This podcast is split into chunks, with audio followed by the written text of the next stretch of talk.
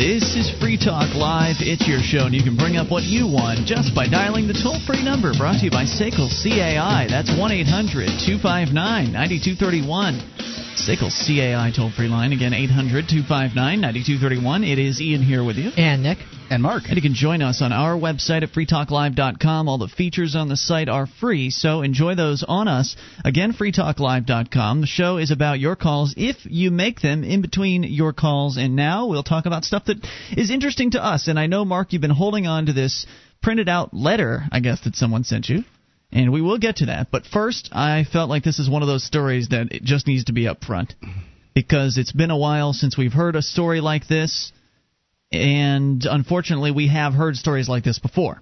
So this isn't the first time. In fact, it may be the third story like this that we've come across. From the Detroit, uh, Detroit Free Press at freep.com.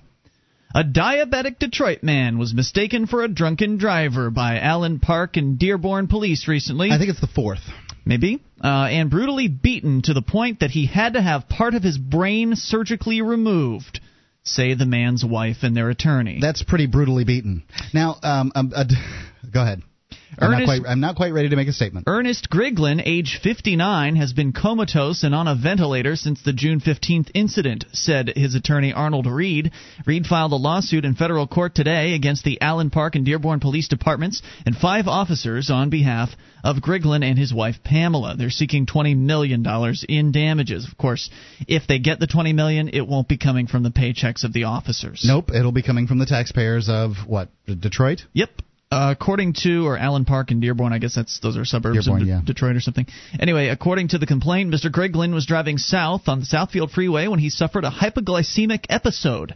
The complaint says Griglin exited his vehicle in an effort to summon the Allen Park officer. Then he was pulled over by an Allen Park officer. Dearborn officers also arrived on the scene to assist, according to the court document. The complaint alleges that police came in contact with Griglin's insulin pump in Griglin's stomach and diabetes equipment in his vehicle, but still threw him headfirst into the ground. A reasonably competent police officer properly trained in the use of force would not have beaten, assaulted, and battered uh, Mr. Griglin, says the I'm, complaint. I'm waiting to hear uh, something to the effect that uh, because of his diabetic uh, attack, that for some reason he flailed upon the officers or something like that. Nope, nope. Sounds like he pulled over and tried to uh, essentially flag down the uh, the cops for help. Police reports from the officers released Monday to the Free Press under Freedom of Information Act request uh, tells a different tale. In her account, one police officer, Tracy Brown, said she had to wrestle Griglin to the ground after a five mile car chase and he became combative. Brown wrote in her report that she noticed Griglin stopped his car at a green light in the middle of Southfield Road. When she approached him, he yelled something about getting into a verbal argument with his wife. But when she told him to pull over to the side of the road so he wouldn't cause an accident, he drove off. Brown said she called for backup, turned on her lights and sirens when Griglin continued Uh, on the road. When he finally pulled over, he put his hands on the hood and wouldn't answer Brown when she asked him why he wouldn't stop, she wrote. And when she told him to put his hands behind his back to be handcuffed and arrested for fleeing and eluding, he locked his arms, then started to run when Dearborn police backup arrived. Now, that's the officer's report. This is one of the officers, yes. Officer Brown reported she grabbed the back of Griglin's shirt to stop him. Brown and two Dearborn officers then wrestled him to the ground. In a report filed by the Dearborn police, they claimed they had to spray Griglin with pepper spray to force him to comply. Once Griglin was handcuffed and picked off the ground, Officer Brown reported that she noticed the insulin pump going into the side of Griglin's body, a bloody nose, and a bump on his forehead where he hit the cement after being wrestled to the ground. Griglin started to complain about police stopping him, speaking in slurred words, the report states. That prompted a breathalyzer field test that found no alcohol. Griglin told the police he wanted medical attention because he wasn't feeling well. Again, he was in a hypoglycemic episode at the time. Not sure what exactly that entails, but it doesn't sound like fun. Police took Griglin to the hospital, though the report doesn't state which hospital. Uh, police per- confirm it was Oakwood Dearborn. At a news conference today, Ms. Grigl- or Mr. Griglin's wife Pamela said she and her husband had gone to see Indiana Jones on June 15th. They had popcorn, candy, and soda as they watched the flick. Then he dropped her off at the Fairlane Mall in Dearborn. She said she didn't know where he was driving to next, but she soon found herself at the hospital where he was taken with head injuries. He said they beat him and he complained about his head. Since having brain surgery, Mr. Griglin has remained unconscious. So we can't really get his uh, side of the story. I don't know how conscious people are during a hypoglycemic episode. I'd be interested in learning more about what that exactly entails. But the police chief said that le- uh, legal counsel has advised him not to comment on the allegations. He says it's a sad event for everyone involved. Another spokesbureaucrat from the Department of Public Information declined to comment. She said, On behalf of the city, we want to express concern for Mr. Griglin and his loved ones as they deal with his serious medical condition. She said before the press conference, it would be irresponsible to respond to a press conference held for dramatic purposes, she said. So that's where it ends. This man says he was having a. Uh, a hypoglycemic episode that he pulled over the car and was attempting to uh, flag down the police that uh, apparently then at some point the cops threw him into the ground and beat him to the point where he needed to have his brain surgically removed. The cops say part of it. The cops say that the story is different, that he was fleeing. The cops say that they had to wrestle him to the ground, and that this guy was being generally ornery. Well, the ducks things. are in rows on this one. Yeah. Um, So- You know, I mean, I, I'm I'm left here going, what the hell happened? And you know, when when I'm left that way, that's how the general public's going to be left. And you know, it sounds horrible. Yeah. I, I you know, was he having a diabetic uh, situation or was he a jerk that happens to have diabetes? I don't know. Well, one thing's for sure, we certainly can't ask Mr. Griglin. No. because he's unconscious and has been that way since the surgery. So there you have it, another episode of the police beating the hell out of a diabetic man. And this isn't the first time it's happened. There have been other bureaucrats. In one case, it was a school vice principal that was pulled from his car in the parking lot of a convenience store and beaten uh, to a pulp by Yeah, the police. That was probably the most egregious one. I mean, you know, he's sitting there with his head nodding. Um, I think that might have been epilepsy, though. Uh, but either way, it doesn't matter. Yeah. Um, and and they actually punched out the uh, driver's, uh, excuse me, the passenger side window and drug him out that way, cutting him and all that stuff. Um, uh, th- that incident makes me wonder about this incident, but I don't know. You know. Well, it's hard to be absolutely sure what happened. Uh, obviously, No, none of us were can't be. there. But the fact that these things have happened before really does indicate that it seems like a lot of police have this trigger happy kind of. I mean, I'm not talking about shooting people, but this. They want to fight. Like a lot of cops want to fight, and we've talked to Barry Cooper before, former law enforcement officer, uh, former drug cop, who told us that it's about the adrenaline rush. He told us uh, that basically when you start as a cop, you get a rush from just pulling somebody over and then after you've pulled people over a, a thousand times, that rush is no longer there, and so you have to kind of up the ante a bit in order to get that rush back, to get that adrenaline boost that you're looking for. And so, what you might do, for instance, as Barry suggested, he would arrest somebody and accidentally leave the cuffs undone so the person could, if they so chose, get up and run off, which would give Barry the excuse to go run after that individual, tackle him and beat him or whatever. sure. Yeah. So it would again give him that that boost of uh, adrenaline that that he was looking for. And so it wouldn't be unusual for these cops that we're talking about here in Denver, or not Denver, excuse me, Detroit, in the Detroit area to just use whatever excuse they possibly could. Oh my gosh, he was weaving through traffic. He must be drunk. Let's beat the hell out of him. To beat a 59 year old man. Now, look, I mean, that's another thing, right, Mark? 59 uh, years old. Eh, Most 59 year old men aren't the most spring chickens. And he certainly, I mean, he was out at a movie earlier the in that afternoon. Uh, 59 years old, diabetic. It doesn't It sound doesn't, like this it doesn't guy's sound gonna, good, but Right. It, I, I just don't know. I'm, I'm left not knowing is is kind of how I feel here. You know, if if some guy was being violent towards the police, and, and that's what they claim, uh, Mm-hmm. and I don't know, then uh, could they? Do I have a problem with them throwing them him to the ground and putting cuffs on him? No. Could in the process of him being thrown to the ground, he could hit his head on a uh, uh, a curb or a uh, parking stop? Yes. Could that kill him? Yes.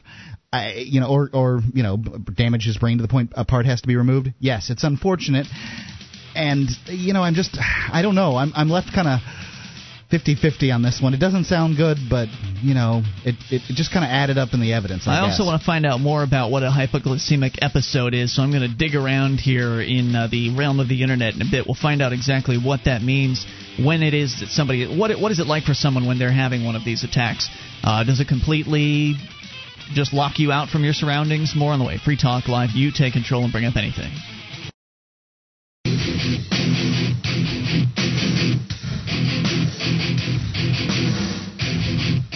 This is Free Talk Live. You can bring up whatever you want if you dial toll free to 1 800 259 9231, the SACL CAI toll free line.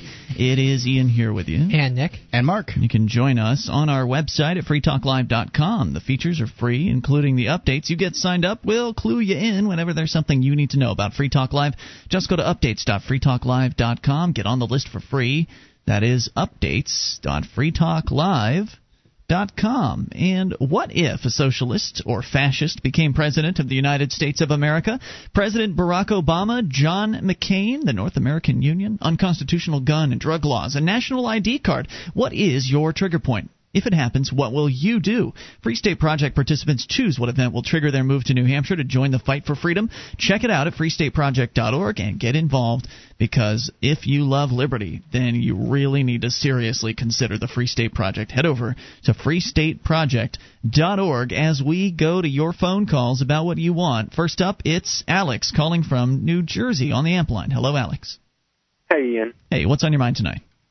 I was going to explain what a hypoglycemic episode is and uh, what go, what that entails. How do you uh, have so much ex- expertise on this before you get into your explanation? I am a certified emergency medical technician. Ah, excellent. Okay, so you've got cred, uh, street cred. Go ahead, sir. Okay, so we went on a call uh, one night, and it, there was a diabetes patient, and um, he he didn't take his, he didn't eat after taking his medicine, and his blood sugar dropped dramatically. Uh, prob- it was around 50 to 60 milligrams, which is terrible, which is the definition of uh, hypoglycemia. Now, the problem was that he had no clue where he was. He had no clue why all these strange people were in his house, all crowded around his bed. Mm. So he was very, very confused, and that's part of it. Now, we had to have the cop restrain him because he was getting violent with us. And it, it's not because he was drunk or anything. He looked drunk. He was pale. He had he was getting violent. He had slurred speech. He had no clue what was going on. But he wasn't drunk. He was diabetic, and mm-hmm. we knew that. So we had to have the cop restrain him because he was fighting us. Was but it necessary to have four cops kick in his head in order to restrain him?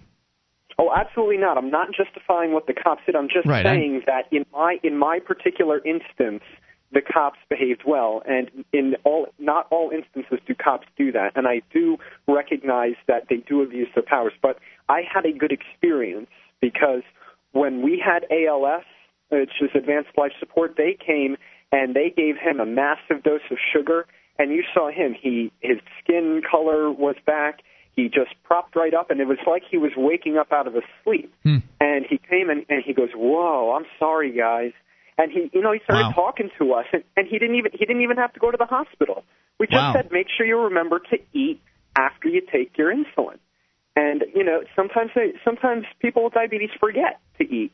And, you know, they say they'll do it later, they put it off, and that's how these emergencies happen. He didn't have to go to the hospital. He signed his uh, RMA, and we just left. So, So base, it- so so basically, people that are having a hypoglycemic episode are essentially they could. I mean, there. I from what I understand, there are different uh, severity levels. But I mean, at the, the the most highest end severity, they could be in a total fugue state, not knowing who they are, where they are, what they're doing. And uh, Johnson, uh, one of our producers, is suggesting that uh, many of the symptoms uh, include negativism irritability, belligerence, combativeness, and rage. Uh, I, I imagine that's on the, the higher end of the scale of these of these episodes. Absolutely, and uh, if their blood sugar drops too low, they will die uh, pr- uh, pr- uh, after going into a coma. So, if in this case, if I was the cop, which I probably would never be, but I would go, I would radio in for advanced life support because I see this guy, he's not drunk, and he's acting belligerent, and he's fighting me. I would just, just tell, I would try to calm him down, and if he if he doesn't, you know, just Let him, let him. You said know, he looked don't- drunk, right? Well, if he looks drunk. Okay, he looked drunk, if- if but they couldn't. test, but they didn't test do him test. until the handcuffs were on, which makes sense to me.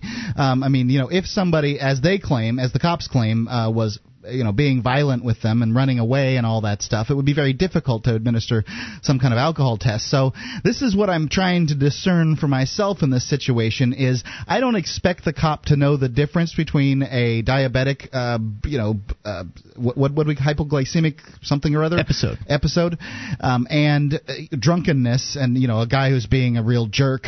Um, I I don't expect them to know the difference, and you know I can kind of play a scenario in my head, and I want to give the police the benefit of the doubt. I think that too many police over time have been given the benefit of the doubt, and you know uh, you know bad things have happened, and more bad things have been the result, and they haven't been reined in. However, I don't know in this instance what the you know what what's going on from just the story. You know. Well, as the complaint suggests in the story, uh, whatever it was that happened, I think that the reaction from the police was way over and above what it was what was necessary in order to in order to calm down a 59 I gave a situation. Man. I gave a situation to you. Um, is if a guy, if the 59 year old was being violent, um, I wouldn't have a problem with the cops throwing him to the ground because you can't just lightly place a man who's being violent on the ground. A 59 year old man, pretty strong guy. He has not reached that point in his life where uh, muscle, uh, you know, musculature is diminishing because of age. He's strong, um, and y- so you have to throw him to the ground. If in the throwing um, to the ground he hit his head on the curb.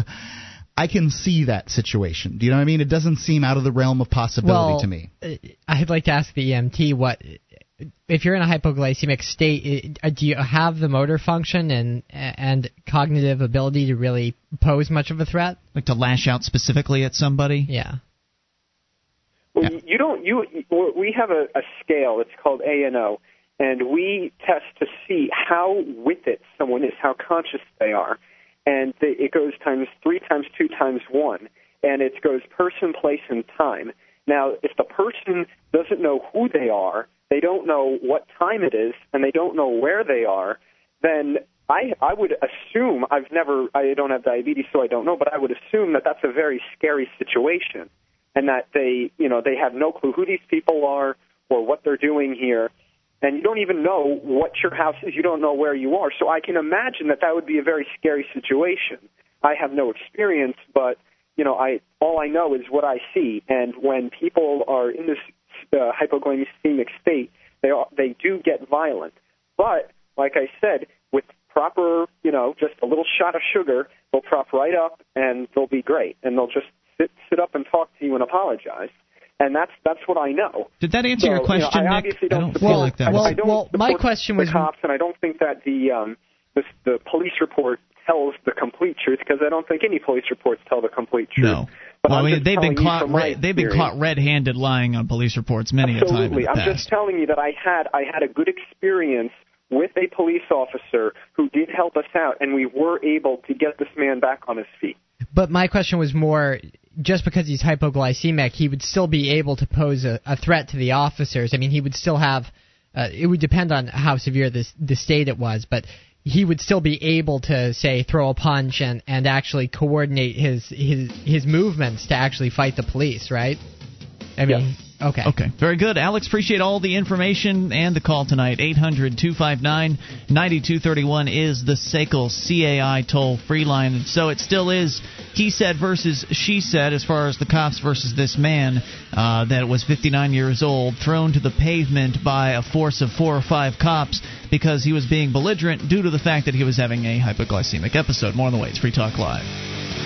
Our archives, website, and podcast will continue to stay free, but if you think other people deserve to hear this show, consider becoming a Free Talk Live amplifier for just $3 a month at amp.freetalklive.com. Help free some minds. Visit amp.freetalklive.com. This is Free Talk Live. You can bring up whatever you want by dialing toll free to 1 800 259 9231, the Sickle CAI toll free line. And it's Ian here with you. And Nick. And Mark. And you can join us online at freetalklive.com. All the features on the site they're free, so enjoy those on us. And they include the archives, an entire year's worth of the show, front page of the site for your downloading convenience. So enjoy them all at Free Talk Live. Dot com. And don't forget to visit our friends over at SACL CAI if you've got a company that needs to try something new in the area of collections. And I was actually on the phone with one of our radio affiliates, uh, WSTP in Salisbury, North Carolina, and the program director there mentioned just happened to mention to me that he was burdened with uh, collections, like collections was really bad, and so immediately I thought of uh, Jason Osborne and so I sent over an email to uh, Mike from the, the radio station uh, introducing SACL and giving him a link to the website and a phone number to call. And who knows, maybe one of our radio stations will become a client of uh, SACL CAI because, man, it's a pain. He was complaining about you know the whole process of he wants to keep these people as clients, but he doesn't you know he doesn't like making the calls, and he'd feel better if he could have somebody else being the bad guy. And I said, well, you know, as far as being the bad guy is concerned, it's my understanding that SACL CAI treats people with respect, and that's one of the ways they get the money paid back is they're treating people with respect, and on top of that, they record all their calls, and they've got the best equipment money can buy, so you know you can check up on them basically and make sure they're doing the job as they have promised to do the job. You can go to SACL CAI's uh, banner on our website at freetalklive.com. Click through there to learn more about them. That again is SACL CAI if you need help with collections, and they also do early out billing and they purchase charged off receivables.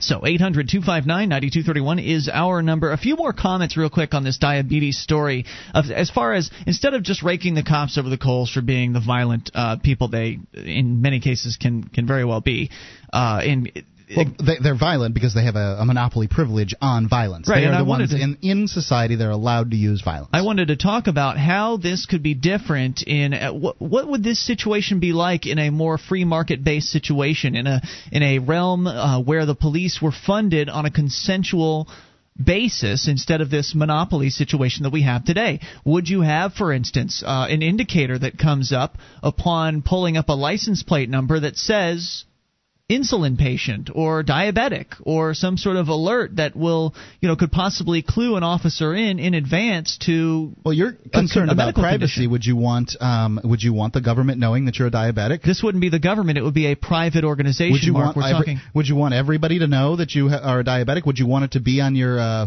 credit report I don't know why that would matter on a credit report, but as far as uh, you know, being treated right and, and being given the appropriate attention that you need to be given in a situation like that, it would seem to make sense. Obviously, it would probably be an, an option.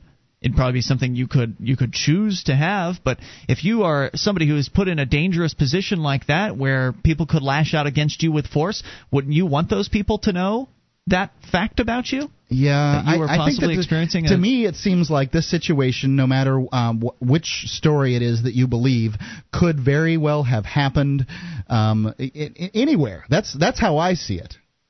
I mean, the could guy have happened had, anywhere. Okay, right. I, I don't I see think, where you're coming from on that. It, what I was talking about is some of the things that uh, maybe the marketplace could invent, could uh, could innovate in order people to prevent are very like concerned about their medical history. Do, um, the fact is, if I give some private company that might be pulling me over, and I don't know how that's going to work, um, information on my driver's license that they would then have to share, well, the driver's license company would have to share with the private company um, that I was a diabetic. That if I'm sharing with the driver's license company, it seems to me that my insurance company could get that information, or uh, a, future employer who would might say, mm-hmm. "Look, I don't want diabetics yeah. here," um, or you know, somebody could look me up on the internet and um, somebody who's just started dating me. Ah, no, yeah, I want somebody who's uh, who's clean and healthy uh, to date. I don't want to date somebody with diabetes. And people would want to protect that information like they currently do. I don't see that that would necessarily be a protection, and I feel like the situation could likely have happened anywhere. I don't know what the facts are of this case,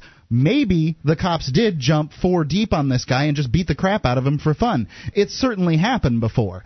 Um, him not wanting to stop is going to raise adrenaline levels, and that makes me suspect them. However, I think that it's just as likely that he was in some kind of uh, delusional uh, diabetic, uh, you know, episode and could very well have lashed out. One of the, uh, you know, the scenarios there was one of the uh, symptoms was rage and violence. Could have lashed out. The cops mm-hmm. dealt with him in the way that you would deal with somebody who's lashing out with rage and violence, even though they have a medical condition. Anybody can claim a medical condition.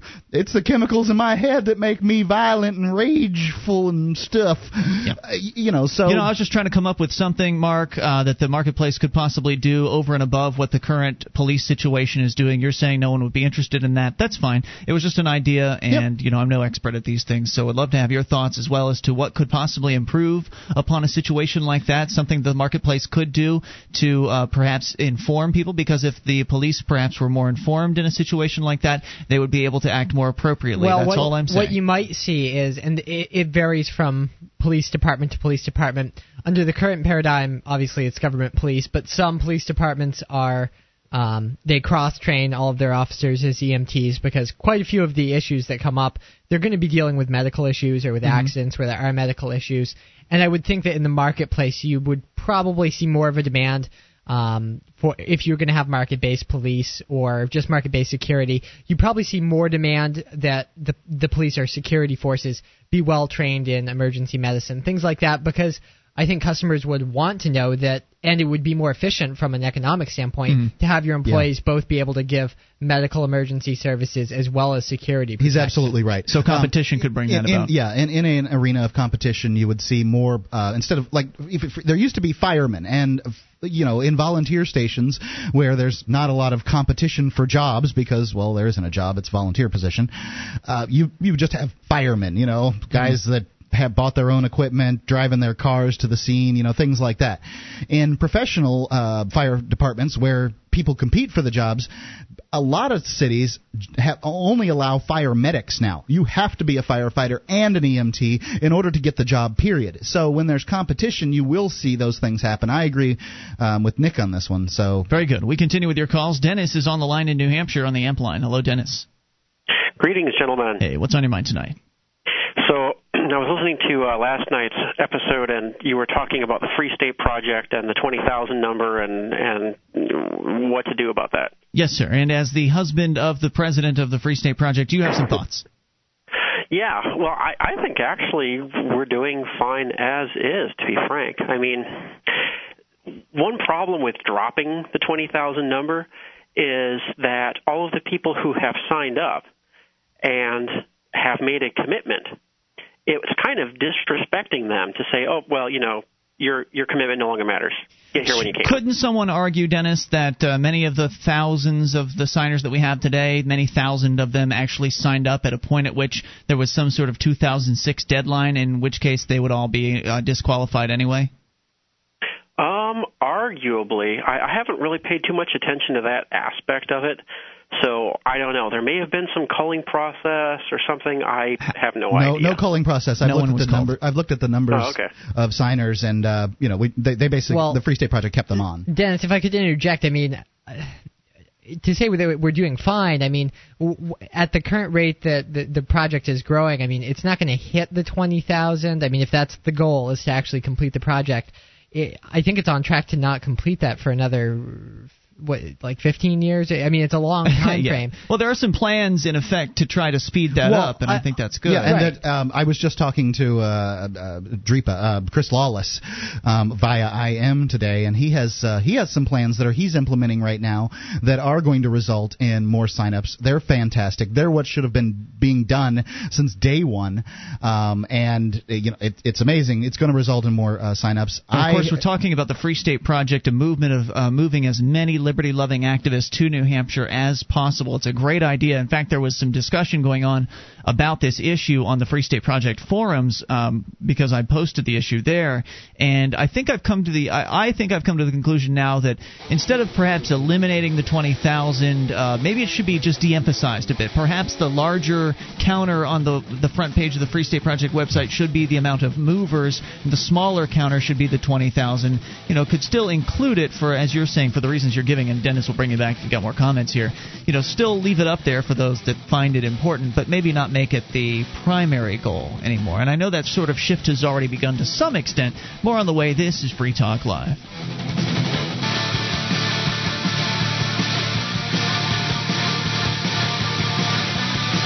This This is Free Talk Live. It's your show, and you can bring up what you want. Just dial toll free to 1 800 259 9231, the SACL CAI toll free line. It's Ian here with you. And Nick. And Mark. And you can join us on our website at freetalklive.com. All the features on the site there, free. Enjoy those on us. And if you like the show, want to help support Free Talk Live, you can go place a bid on our banner auction. It's going on right now and it's only going for another 16 hours or so. Uh, so it ends sometime tomorrow morning Eastern time. Probably not the best time for the auction to end, but whatever. Anyway, it's uh, we'll we'll have another one if you don't win this one. So go to auction.freetalklive.com, place your bid. You'll win the second banner on the website for an entire month if you're the top bidder, uh, and you can advertise virtually anything. So once again, place your bids over at auction.freetalklive.com dot com as we bring back Dennis in New Hampshire for uh, other thoughts or related thoughts to uh, the reason you called, which was the Free State Project possibly de-emphasizing or eliminating the pledge uh, the 20,000 number, the the original goal of the project to reach 20,000 people who have pledged to move to New Hampshire within a 5-year window of that 20,000 number being reached, bringing as many activists here to New Hampshire as possible for uh, to advance liberty in our lifetimes. Go ahead, Dennis, with your thoughts. Yeah, I think there needs to be a, a multi pronged approach, if you will. And I think the best first prong to, to spearhead things is exactly what you guys did with the first 1000 project. Um, getting people to move here now, people who, who are just fed up or, or have been wronged or whatever, getting them to do something and move here right now. Because just before I moved to New Hampshire and I'm looking at the Free State Project message board and stuff, so much of the discussion was stuff like, you have to be here to know really what's going on. And that just angered me. Like, well, why don't you tell me what's going on? Um, but having you know now that I'm here, I have to say, you know, you really have to be here to know what's going on. well, I don't know. I think the Free right. State Project has done a good job at solving that objection by putting uh, so many blog posts up on their front page. Now, if you go to freestateproject.org, they're syndicating blogs from all across the state. They're trying. I I I, I understand where you're coming from on that, but bl- you can go on the internet and hear all kinds of blogs from all kinds of libertarians everywhere, and it may give people a taste of what's going on. But I think, you know, when when I say this sort of movement towards liberty here, you don't get that feeling outside of the state. You don't understand that, and that's what like to me, it is inevitable that we're going to see smaller, less intrusive government here in New Hampshire. I'm not I, am not talking here. I'm not, you know, just making stuff up. I believe that in my heart. That's what's going to happen. And so, to me, it's inevitable. That doesn't feel that way anywhere else, and you can't even describe that feeling to somebody. No, probably not. But I can say that having seen some of the videos of some of the activism that was going on here back when I was in Florida was a major, major motivating factor for me getting my butt in gear and moving here sooner rather than later. So, uh, to discount those videos, uh, not really fair. I mean, Dave Ridley Ridley at RidleyReport.com. Well, Ridley Report didn't exist when we uh, when we were making our decisions. This is true, but there were still the occasional videos coming out from NHFree.com. Roger Grant from PoliticalGraffiti.com was putting those out, and so the more of those windows into this world of activism there are, the better. So yes, Mark, you're right. You can't get the full feeling unless you're actually here, and you can taste what that's like by coming to the Liberty Forum, which we'll tell you about probably later. Uh, coming to the Porcupine Freedom Festival, these two major events that the Free State Project puts on. Great way to really get a, a, taste for what that feeling's like in person. But you can still, I think, you know, having those videos and those audio things and the blog posts still does give people a taste of the activism, even if they can't actually be here. I, I think they shouldn't be oh, discounted. I, I, I agree, and actually, y'all ought to know that there is some dissent among the board of directors of the Free State Project. I don't know if this is like secret info. I can't imagine that it is. Some of them are really concerned because there are blog posts on on the on the front page of the website that are so frequent things scroll off too quickly and not not every post is 100% exactly relevant to necessarily the Free State Project in New Hampshire because someone puts on their blog, you know, McCain or Obama or just some opinion about something. So well, you could always have. I thought you had an editorial uh, crew that was giving things the the go ahead. You're just letting everything just fly through. Pretty much pretty much. People can take things. It's more like an opt out as opposed to an opt in. Someone would have to take something down if it was just really I see. inappropriate. Well, you can always reverse that, and then uh, you could slow down the flow and, and make sure the, the articles are a little I'm bit more. I'm glad that you're volunteering to review all the articles before you, they go I said, Dennis, I'm, you could do that. I'm post. I'm too busy posting them. Okay, over at freekeene.com. I hear you. That's that's what I tell people. But yeah, you're, you're also right with the uh, the Liberty Forum and the Pork Fest I mean, th- those really were intended initially to get people to come here and then go home and long enough to pack. Yeah. And we really see that happening. You know, people come here, they go, "Oh my God, I didn't know there were this many libertarians." Yeah, You're doing sure what? enough. You're doing what? Um, and as, as far as what what Mark was saying, I mean, yes, nothing sells like actual, measurable, demonstrable success. That's what really Sure. sells. Um, but it's it's always always going to be some steps forward and some steps back. We're going to get you know great things to happen, and we're going to have things that suck. And people are always going to point to one or the other preferentially to you know bolster their opinion. Right. All we can do is just show the successes out there over and over again and say, I agree. look, look, look. Yeah, you know, and the people that are that, that are disparaging what goes on in the Free State Project, there's you know, they're line sitters. Um, They've been are, you know, the liberty movement for a long time. Right, from they, their they want armchairs. liberty and they want it under their terms and they want it delivered on a silver platter. Sorry, Yeah, not going to happen. What I've sort of come to do with my my opinion has sort of come down to, look, if you have a different strategy, God bless you, go Good for luck. it. You know, we'll be over here fighting, and more of us are showing up every day. And you know, and we would welcome you with open arms if you decide to show up. Yep, I'm with you there, Dennis. I think that I'd, I'm just personally, I'm tired of explaining the 20,000 thing. So I think I'm personally going to focus more in on, like you're saying, look what's happening. This is no longer a conceptual idea as it was in 2001 or in 2003, the in its incipience, where it really was just a concept. Uh, it's no longer that. It really is proof, uh, it- proof of concept at this point. We have, pr- with the hundreds of people that have moved, it has been proven that this is, as you said, Mark, I think inevitable. Uh, that's certainly my opinion. I think that I mean, with the amount of activism that we're seeing here at this level already, it's almost mind-boggling to imagine what another 500 people is going to mean to the uh, to the activism here in New Hampshire. Let alone what 2,000 activists will mean, or 10 or 20,000. I mean, it's just it's almost impossible to think about what that could possibly mean. And for those who are considering moving, I think it's by uh, what's the next 1,000 project deadline? I'm not 2000 sure. by the end of 2011, 11, 11 Yeah. or 10. So if you're plan if you really are planning on moving in the next, you know, couple of years, year or two, uh, I would consider signing up for the next 1000 seriously because it doesn't have a lot of signers at the moment, but I I believe that there are people who are planning to make the move somewhere in that time frame.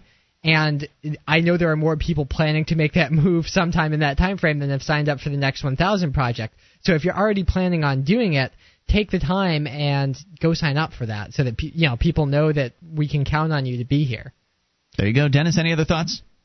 That's it. Thanks, dude, for the call tonight. Appreciate it. 800 259 9231 to someone in New Hampshire. It's Tom. You're on Free Talk Live. Hello, Tom. Yeah, and you guys are in New Hampshire also, and summer ended yesterday morning. It did. Uh, when do you reckon Keene, New Hampshire, where you guys are, is going to get its first snowfall of 2008? I don't know. What do you think it's going to be I'm early not the this one. year? I'm not the one to reckon these things, Tom. But I can tell you that it uh, uh, summer really ended uh, significantly, week ago, uh, like a, ago. yeah, a week or two ago before uh, the old uh, equinox uh, occurred. I think we'll have a white Christmas this year. Okay, when do you think you're going to get the first snowfall of 2008? I'll I'll- I'll make a prediction of There's the native. November 5th. Okay. You already got it back in January. Uh-huh. That's cute, Tom. Is that all you had for you for us tonight? You waited a whole hour for that? You did. 800-259-9231. We continue and talk to Jeremy in Montana. You're on Free Talk Live. Hello, Jeremy. Hello, Jeremy. Hey guys, how's it going? What's on Good, your sir. mind, dude? Oh, I was wondering about uh, what why uh put a limit like twenty thousand on it? Why not make it fifty instead of trying to decrease it? Well, I'd, I'd actually suggested a few years ago that uh, we shouldn't stop at 20,000. I always thought that once 20,000 Well, it won't reached, stop at twenty thousand. Once there's twenty thousand moved, then you know we're gonna, we're going to have had success at that point. It's not like anybody's going to say, "Whoa, that's enough. Keep out. Borders are going up here in New Hampshire. We've got enough." No, absolutely, more people will come after twenty thousand. It'll be inevitable. It'll be such an incredible movement by that point. Uh, if you love liberty, you won't want to be anywhere else. I mean, it'll be it'll be so obvious. We won't even have to make any arguments anymore. We won't have to even be persuasive. It'll just be the clear thing to do for people that love liberty. So yeah, of course we can hit 50 and 100,000 once we reach 20,000, but by that point it'll be totally irrelevant. Those numbers would be they- I mean it would just be fun to count them at that point. There wouldn't really they wouldn't be ma- I guess they wouldn't really matter is what I'm trying to say. Well, here in Montana, I mean, um, personally, I could care less if all the co-op, you know, all this uh, financial BS going on, you know, up uh, back east or whatever. But uh, here in Montana, I mean, as far as the local farmers markets and things like that, and the local businesses, I mean, maybe we're not doing as good as it was you know, say five or ten years ago. But well, I mean, the marketplace is a powerful thing. Jeremy, thanks for the call. Uh, more is on the way. You can take control of the airwaves. This is Free Talk Live. You ever have one of those days where everything goes right? First, I get the best parking space at work. Tonight, I have a date with the very lovely Rachel. And today, I gave a killer presentation in Sydney, finalized a contract in London, and demoed our new product in Boston. Online from my desk with WebEx. WebEx lets me take meetings and give presentations from my desk. I just talk to clients on the phone, and they watch what's happening on my desktop from their desktop. So I can travel the world and still be here for my date tonight with Rachel. Travel less, meet online. Go to WebEx.com and try WebEx free. Just click the radio graphic and enter promo code 600 to get a free trial and a free webcam too. Remember that code 600 to qualify for the free webcam. WebEx, now part of Cisco and used by more than 5.5 million people every month. Give it a try. Free. Go to WebEx.com and enter the promo code 600. W-E-B-E-X.com. Free webcams available while supplies last. Terms and restrictions apply. See website for details.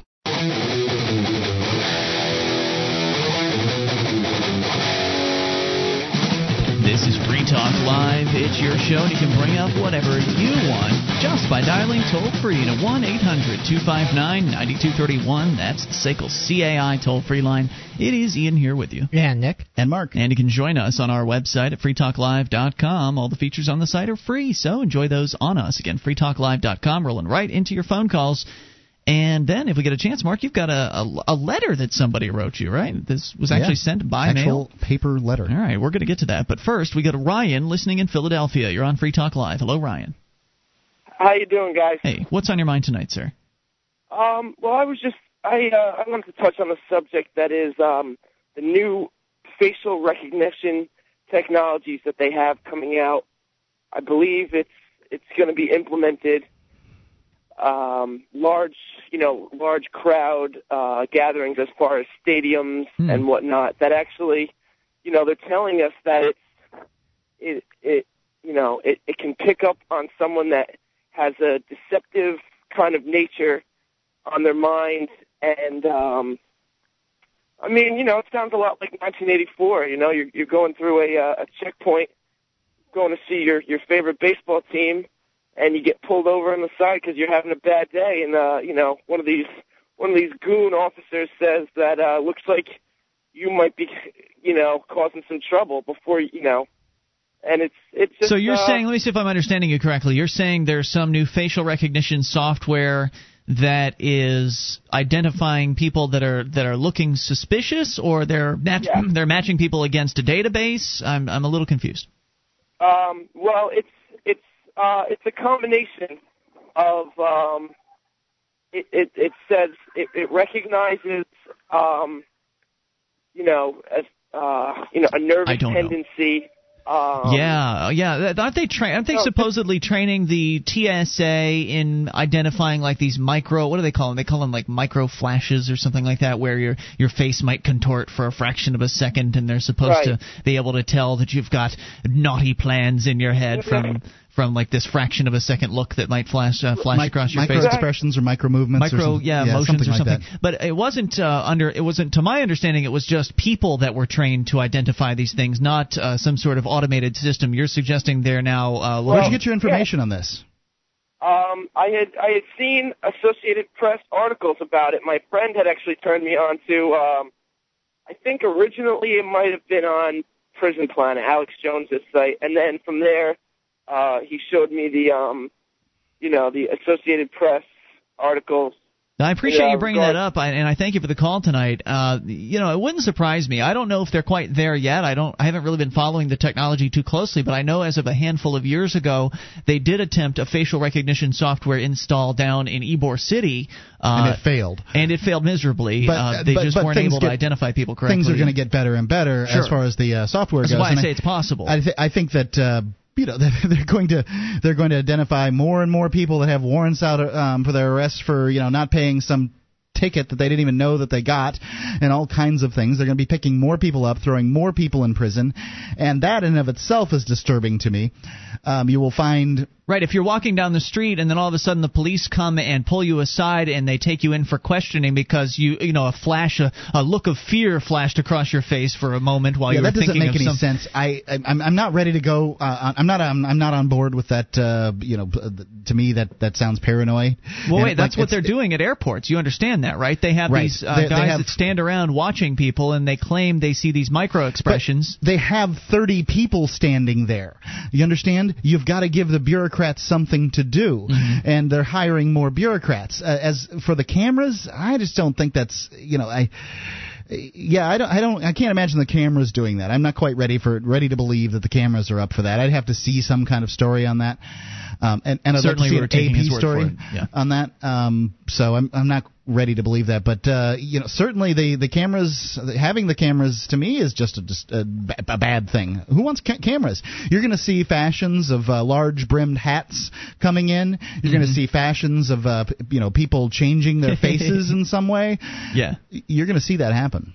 Uh, Well, I think you know I I can't point to a specific article, but I do recall reading that this this software is in development, and I don't know you know what stage they're at with it, and whether it'll actually work the way that people in government probably hope it will. But th- this is where they're trying to go with the facial recognition software. It seems difficult. and and whether it's being implemented, well, it is probably very difficult. Right, But- because have you ever frozen a frame of somebody who's actually talking? Like, take some video of you on Free Minds TV, for instance, and just start freezing frames, and you'll see yourself with all the strangest contortions of your face you could possibly imagine. So, if you're just in the midst of talking to somebody, if you freeze a frame at the right point, you could look angry, even though it's just your lips kind of pursing out as you're creating an O or something like that. You just you're just creating the words you need to create, but your face will contort in very funny ways as as you're doing that. And so, if these uh, automated systems pick up on that and think it's suspicious, mean, they're going to be a lot of people are going to be falling under suspicion. I guess is what I'm trying to say. I, I don't think it's going to be a, a, a very accurate system at all. it, it may not be accurate, and you'll probably see a lot of um, a lot of stories coming about where people are being detained that there was no reason for them to Yeah. be detained, or uh, with these cameras that are trying to identify people against you know criminal records and things things like that. You're probably going to see a lot of misidentifications. Um, I don't think that's necessarily going to That's stop what. the That's government. all that was happening in Ybor City when true. they had the cameras up previously. Was a lot of misidentifications. But it might have given the police enough of an excuse to come stop somebody on the street and say, "Hey, our cameras identified you as a potential ser- terror suspect. Now we have to search you, find a bag of marijuana. Not a terrorist, but we'll arrest him anyway." Always right? fun to have good reason to search somebody, yeah, right? I mean, you could make the argument when the internet was in its early stages that it, it would be very, very difficult to, to download a movie, say, and make you know a website that was dedicated to downloading and file sharing movies because at that time it was just impractical. You Yeah. couldn't move that much data. Well, now you can, and so I, I think we're headed in this direction where this is going to be a real concern.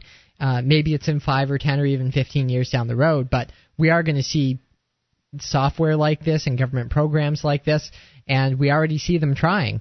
People need to work to stop this in its in its incipience. I mean, if you're in an area where they haven't started putting up cameras at every single intersection yet, you should stop that from occurring if it's proposed. I mean, places like New York and Chicago are too far gone. They've already got thousands of cameras scattered around the city, and plans for more are coming. So if you're in those kind of urban uh, metropolitan areas, you're screwed. But uh, for the rest of us that still have a chance to put a put the stop on this police state activity right where it is, uh, you need to put your foot down now. And if you're not in a place surrounded by people that can help you do that, look into the Free State Project as we continue with your calls and talk to Dan in Connecticut.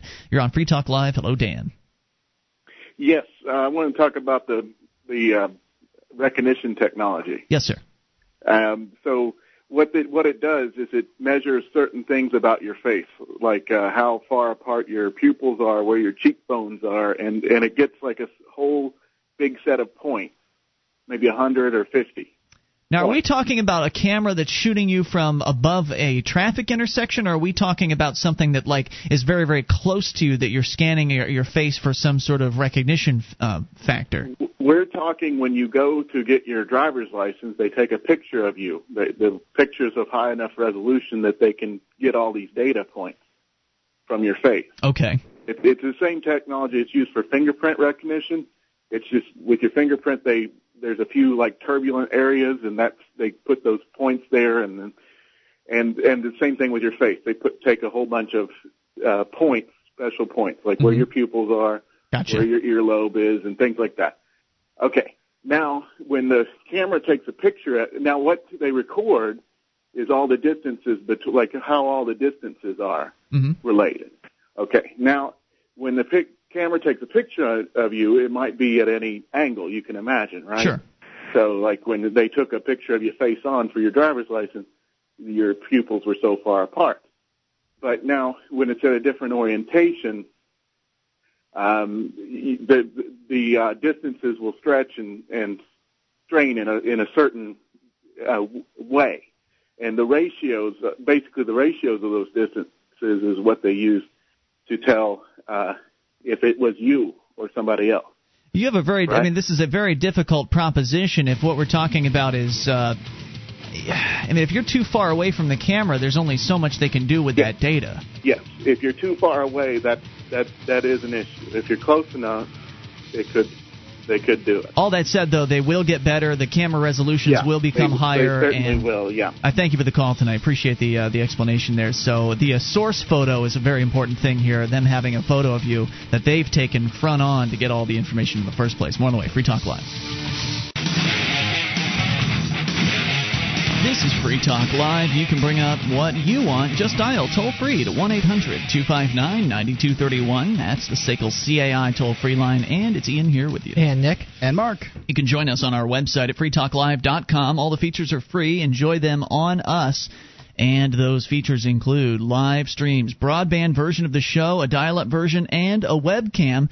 Doing a little bit of experimenting uh, with the webcam tonight, trying out some dedicated streaming software. People saying things are looking looking a little bit better in the webcam room, which is good. We're still sort of in the experimental stage. So uh, head over to listen.freetalklive.com, tune in via audio, tune in via video stream, whatever works best for you. Listen.freetalklive.com. In a four week clinical trial, participants were advised to maintain their normal eating and exercise habits without changing their daily routine. 83% of the participants using the key component in DEX-C20 lost weight, and 72% lost inches off their waist. Um, it, it's working for me. I've been taking it for weeks now and lost more than five pounds.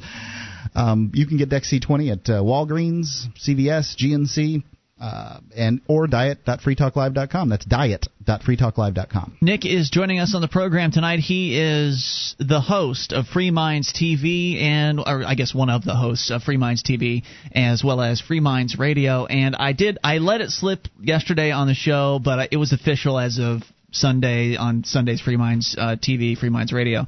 So I I kind of let it slip. But why don't you go ahead and announce officially what the the big changes are for Free Minds Radio? Um, well, Free Minds Radio up until this point has been an internet-only show. We've been broadcasting, uh, or narrow, ho- however you would say it, not broadcasting, but we've been putting our show out there uh, through the Free Talk live stream on Sundays, as well as on Stickam and, and some other avenues online. Uh, but now we're um, getting picked up by the Genesis Communications Network. Uh, that's the same network that uh, carries Free Talk Live, and um, we're going to be doing a Sunday show from three o'clock to five o'clock Eastern time, and that's going to be this Sunday, the 28th. So that's going to be our first episode. Excellent, sir. Congratulations. Yeah, the first episode that's actually going to make it out onto the airwaves, and uh, it's exciting. It's been a long time coming, and I think that it's just more evidence that really, if you keep at it, you keep putting the content out there, eventually uh, good things are going to happen as a result of you being consistent in as far Yeah. as in the realm of media is Well, concerned. In, in the realm of life, This is if true. you want to get lucky, you have to go out there every day and you got to try. you have to make your own luck, right? Y- You know, I, I could stand at a base, uh, you know, at, at, at home plate and swing at uh, a, a major league pitcher's uh, fastball. Sooner or later, I'm going to hit it. I didn't hit it because I got lucky. I hit it because I went and stood at the base and swung. Mm. Um, because you know, the person who doesn't stand there doesn't get lucky and hit the ball. So true. So luck counts. The better you are, skill certainly comes into play, but And there uh, is something you to know, be you've said- Got to, you've got to get out there and do something. For right luck if you if you and th- there is something to be said for uh, consistently being innovative in that if you are doing the same thing over and over again and not getting different results that you might be looking to get, then you probably should change what it is that you're doing. Uh, but uh, in I don't general, recommend too much innovation in the area of swinging a bat at a ball. Uh, they, Right. they probably have, uh, you know, the, the guys that are doing that uh, in the major leagues have probably gotten it down. I just wanted to add a caveat to the suggestion that you should just keep going at something. I mean, if you're keeping going at something and clearly nothing is breaking or changing as you're intending it to I do, didn't suggest that you ne- necessarily. Well, you know, it's not necessarily just going out and trying the same thing over and over Right. again, but you have to be at the plate and swinging. there you go. There you go. Yeah, so you, you certainly miss 100% of the shots you, you're, That you don't take, take. Yeah. and it's, you're not gonna you're not gonna hit that ball if you don't swing. So So people can go to freemindstv.com. They can see your television show via YouTube, and I think there's some other ways you're distributing it. Uh, it's also on several uh, Uh, cable systems here in the Northeast. yeah, you can get. I would just say go to YouTube. I mean, we're up on most of the uh, the sites there, like YouTube, like MetaCafe and, and, Right. and Daily Motion, things like that. Um, and if you're lucky enough to be in either New Hampshire or Maine, and your community has um, some kind of a public access TV channel, uh, we're on a number of them. Aren't you guys on in Brattleboro? states. Uh, no. Oh, I thought for what for whatever reason I thought Nope, you were. we you are not on. In, uh, no, there's uh, Bellows Bellows Falls. We are on Bellows Okay, Falls, in Vermont. Um, it's kind of a weird situation because uh, there's a town in New Hampshire right across the river, so they kind of share a public access channel. Huh. Um, It's weird. But yeah, the Vermont. Yeah, I find it amazing that Bellows Falls has its own public access channel. yeah, but uh, the, the Vermont stations have not been. Um, they're not as receptive to content from outside of Vermont. Uh, it, they- they're very much into the uh, kind of the local, Yeah. homegrown type They don't like- movement. they, they like don't like Brattleboro, uh, outsiders. Keene isn't Bra- isn't local to Brattleboro. Apparently uh, not. Probably not The, by the, Vermont. the Brattleboro uh, car dealership ship sure doesn't have a problem advertising on the Keene radio stations. Well, that involves yeah, that involves money, but the yeah, I don't know. Understood. I'm just saying that uh, I- I totally clearly understand. the uh, the Brattleboro uh, car dealers think that Keene is local. That's all I'm saying because you don't see them advertising on Poughkeepsie, New York's radio stations trying to draw people in from well, there. the the car dealers are more of the entrepreneurial types who are concerned with making a profit. As opposed to the Those people are the people running living in the real world. right, as opposed to the people running the TV station, which are essentially glorified bureaucrats. R- Right, and there's just kind of a leftist bent in Vermont that kind of translates into this um, Anti-business, anti anything an- outside of this anti-business, and they're 50 very mile radius. yeah, they're very much pro-local Yeah, because Vermont's very pro-business as long as it's a local Vermont business. I, I've never Yeah. seen uh, th- there's if you went and looked at per capita, I think Vermont has more small businesses than any place in the United States, and I think it might be because they uh, you know just don't allow corporations in or something right. like that. I don't think Panera can build in Vermont. I don't They're think I'm pretty sure Walmart. I mean, how many products have Vermont stuck on them? It, there's 600,000 people in the state, half of what there are in New Hampshire. Uh, most of the products are like cheese, though. But There's uh, there's all kinds of products. You got to they, look. They are. There are. There. There are. And uh, I'm not. By the way, I- Newegg, Vermont. just- Neweggs in Vermont? Yes. No, it's not. You No, check they it ship out, out, of man. New Jersey. What? They ship out of New Jersey. I don't know what they. They might have shipping centers all over the place. When I called their office, they're in Vermont. Since you bring it up, newegg.freetalklive.com does allow you to order uh, computer parts and supplies, and Free Talk Live will get a percentage of your purchase. It's a small percent, but hey, it's something. So uh, do your computer shopping at newegg.freetalklive.com. So big news for uh, Free Minds Radio, hitting the real radio waves on uh, starting on four radio affiliates, as I understand it. Yes, including and, our very uh, own KGEZ. Yes, and uh, so some of the listeners in KG, KGEZ land will in Kalispell will be familiar with the sound of our voice. Other than that, I'm pretty sure all the other stations are ones that Free Talk Live is not carried on. So We should also mention that you guys are going to be actually producing the show as you have been. If people have been listening to Free Minds Radio for the last few weeks, they might have wondered, well, why is Free Minds Radio producing their show now from the Free Talk Live studios? Well, this is the reason why. We were sort of getting you uh, settled in the studio, getting familiar with the equipment. And so go easy on these guys this weekend when they do their first show. They've never taken a live phone call before, so that'll be it'll be an experience for you. it, it, it certainly will. But the, I think the best way I, I'm only a little bit nervous about it. I feel that the best way to to learn how to do a show is to Jump to, in. to jump in and Yep. do it. And the first episode or two might be a little bit rough, but it, you know, it, it can't be that difficult. Whenever so. I whenever I catch myself feeling that feeling that you were describing, you called it nervousness. I like to try to think of it as excitement instead, uh, because nervous kind of has a negative connotation to it. And uh, and I was very very nervous when I was growing up. When I was in, for instance, middle school or high school or elementary school, giving presentations and things like that. I very very very nervous, like shaking the podium, kind of nervous and I shifted my perspective later on in life and came to understand. Well, first of all, it helps if you're actually talking about something you want to talk about. Right. Uh, but secondly, to shift your perspective to excitement instead of nerves, and it's just I think it's just a positive little shift that you can make in your head that that actually results in uh, feeling much more comfortable with what it is you're about to do. Just an idea. 800 259 9231. Of course, we'll be streaming their show live, so you can get it that way, and of course at freemindstv.com. More on the way. It's Free Talk Live.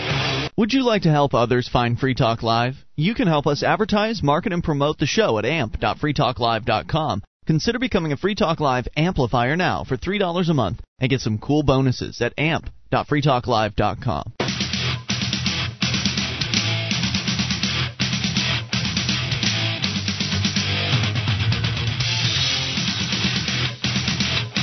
Free Talk Live. It's your show. You can bring up whatever you want by dialing toll free to 1 800 259 9231, the SICKLE CAI toll free line. It is Ian here with you. And Nick. And Mark. And you can join us online at freetalklive.com. The features, they're free, so enjoy those on us.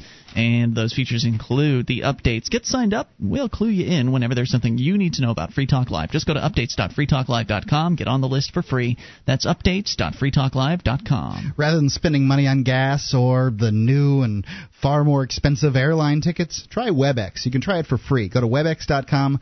If you use promo code 600, you can try it for a, a month, I believe. Uh, that's W E B E X.com. Promo code 600 save some money. Webex.com, and they have uh, free uh, webcams. We continue with your calls. Bill is on the line in Oklahoma. Bill, you're on Free Talk Live with Ian, Nick, and Mark. Hello, Bill. Hello, gentlemen. Hey, what's on your mind tonight? Well, I someone had beat me to it. I was going to jump right in on the the uh, Department of Homeland Security's new little play toy, um, and there has been some confusion as to what this this uh, new feature, as they call it, actually does. Are you talking about the cameras that the gentleman was calling about earlier? That is correct. Basically, it's it's it's a uh, well, you I have to explain this. Anything that has a acronym that spells a word, you know it's bad news, and this Okay. this is no, this is no exception. It's called the Future Attribute Screening Technology, and basically what it is is it's a group of technologies. It's not just photographic. It, we're talking um, Fast. uh, Okay, got laser. it.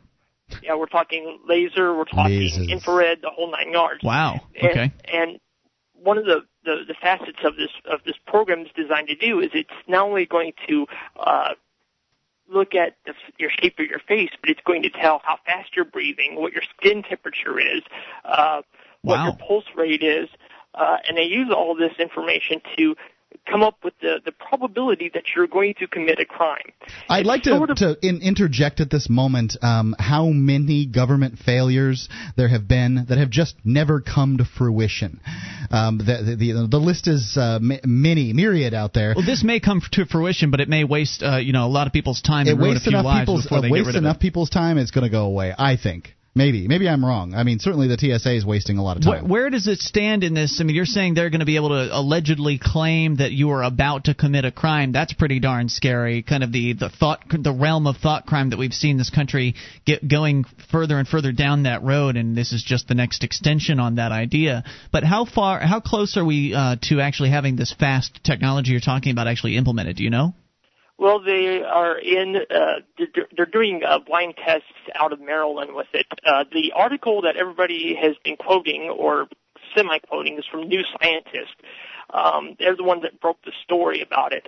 Uh, DHS science spokesperson uh, was quoted as saying that they are running uh, that the tests are live, and out of their tests, they found that uh, out of all their lab rats that they tested this on, 78% uh, was detected with accuracy as far as having uh, malicious intent, and uh, another 80% uh, they were able to uh, to correctly identify deception.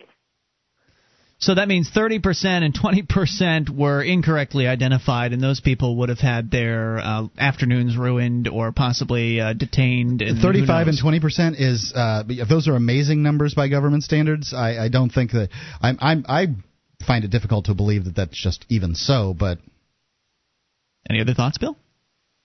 Um, well, um, no, uh, not on this particular uh, this particular one. I just kind of wanted to uh, elaborate a little bit more, but I did find uh, another interesting story. Uh, this one flashed on my local news that that scares me, and it's uh, this uh, doctor uh, who happens to be on the Department of Education's payroll. Uh, he is going on this massive crusade now to uh, to Capitol Hill to prevent children from using cell phones. hmm. Because the He cell phones uh, uh, make your brain have cancer and stuff. Yeah, he's leaking the whole cancer spiel on on Capitol Hill when it's nothing more than a smokescreen because uh, the schools want the, the the cell phones out of the Mm. schools, and they don't they don't want this thing called the Constitution to get in the way. Uh, so they're just going to bypass it completely and just outlaw students and kids in general. Uh, I don't think they're going having to. Something called science is going to get in the way of that uh, particular crusade. I mean, it's just, it's just, it's just not so. Well, they don't need a scientific excuse to ban something from a government school. They could just maybe not from a easily government school, but he's proposing that uh, kids not be allowed to car- carry cell phones. Anywhere? Oh, I'm sorry, I thought it was only on government school campus. Did I no, miss that? anywhere. No, they're they're ter- he's trying to outlaw law it uh, nationwide. No, no, That's no crazy. children under under the age of 18 to carry the cell phone. Yeah, But, you're going to come uh, up with I against a lot of angry parents on that too, because a lot of parents have purchased their kids' cell phones for the purposes of keeping them in Safety. safety, and they've got the little tracking thing that they can do with it. and And not to mention that some of the kids' cell phones have only four buttons on them, so they can only call mom, dad, grandma, and 911 or whatever. Mm, Yep. Yep. I don't see that going anywhere, but I thank you for bringing it up. Bill, thanks for the call tonight. Appreciate hearing from you at 800 259 9231. And I have uh, discovered the article he was referring to, the New Scientist article about this FAST program. And it does stand for Future Attribute Screening Technologies. And, and, sure, and sure enough, DHS is saying that it's 70%, 70, 78% accuracy on malintent detection and 80% on deception. They may You know. I think that uh, they want to buy this, so they're lying about the numbers. That's all I can say. That that just just can't be so. I don't even care if it is so. I mean, you're if you if this computer decides that you've got malintent Yeah, and you're what are they walking through the for, airport, guess? they're going to pull you aside or wherever it is that you are. It sounds like they want to deploy this all over the place. You're walking down the street, the cops say, uh, "We're sorry, citizen, you have been detected as having malintent. We have a few questions for you. Just come aside here." And they'll and, ask you and questions. the experiments can't necessarily, uh, you know, they, they can't mimic what's going on in the airport necessarily. I mean, what if I'm walking through the airport and I'm thinking to myself, I hate the TSA. I hate this crap. you could trigger. I mean, it could very well trigger. Uh, so there are all going to there are going to be a lot of false triggers, and it's going to result in more people being taken to some sort of detainment facility. We've already talked about stories wherein uh, people are getting off of planes and they've been detained simply because they you know they look funny or the the federal agents want to harass them and, and question them, and they've been held for hours upon hours in detainment facilities. So this kind of technology could very well easily lead to anybody on the street or wherever this is being implemented being pulled aside by government uh, goons Yeah, and you know, detained what- for who knows how long. What's the difference between a um, you know a police officer picking somebody because they're Arab to harass, or black, or uh, you know whatever reason, gay looking, um, you know whatever reason they decide, and then this computer picking people up? I mean, it's still just picking people out uh, uh, because of what they look like. I right, mean, what's the, difference? Well, I think the difference might end up being that down the line, uh, they they could back up the the computer software. They could say, well, you can't accuse the computer of uh, being uh, Racist or whatever. racist. It is not targeting these different people, and so Is this your Russian? I don't know. Anyway, you you could very easily, or they could, the, the judge could very easily say, well, clearly there's no bias in this case. It's just a computer. You know, uh, we understand that you were not actually doing the mal, the bad things the computer thought you were doing. However, we don't owe you anything for your lost time because this is the price we must pay to have security in our society today. They So don't pay us for pulled- our lost time uh, Right. waiting in the line for the TSA. no. So. So if you so if you get pulled aside and you have five hours of your time time wasted because they think that you you have some sort of uh, bad intentions because this computer has identified you as such you're just going to be out five hours, man. You, they're going to, it's going to, the attitude is going to be, well, you should feel lucky we let you out, right? Mm. That's what it's going to be. This is the new America. Everything changed on 9/11, and if you have to be inconvenienced for three hours every few months when a computer decides that you are a threat because you happen to roll out the wrong side of the bed in the morning, or had a fight with your significant other, or you know got into it with the kids, or whatever it is that's on your mind that is causing these uh, false positives to uh, show up in the computer system. Hey, it's just the price we pay for a secure society right? What I are guess. you going to do about it? Nothing. You're, not going to take him to court? Yeah, I guess. And then the ACLU might go after him and get a settlement whatever. from yeah. the taxpayers. Come on, maybe. Then they'll pull you aside again. And this is not a good idea. This is not a uh, a bright future here as far as this technology is concerned and what they could do with it. The toll free number here for you is 800 259 9231. That's the SACL CAI toll free line. You can bring up anything. This is Free Talk Live.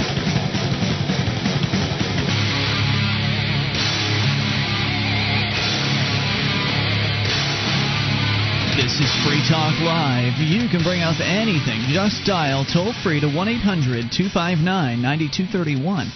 That is the SACL CAI toll free line, and it is Ian here with you. And Nick. And Mark. Join us on our website, freetalklive.com. All the features there free. Those other talk show hosts, they want to charge you for accessing their website.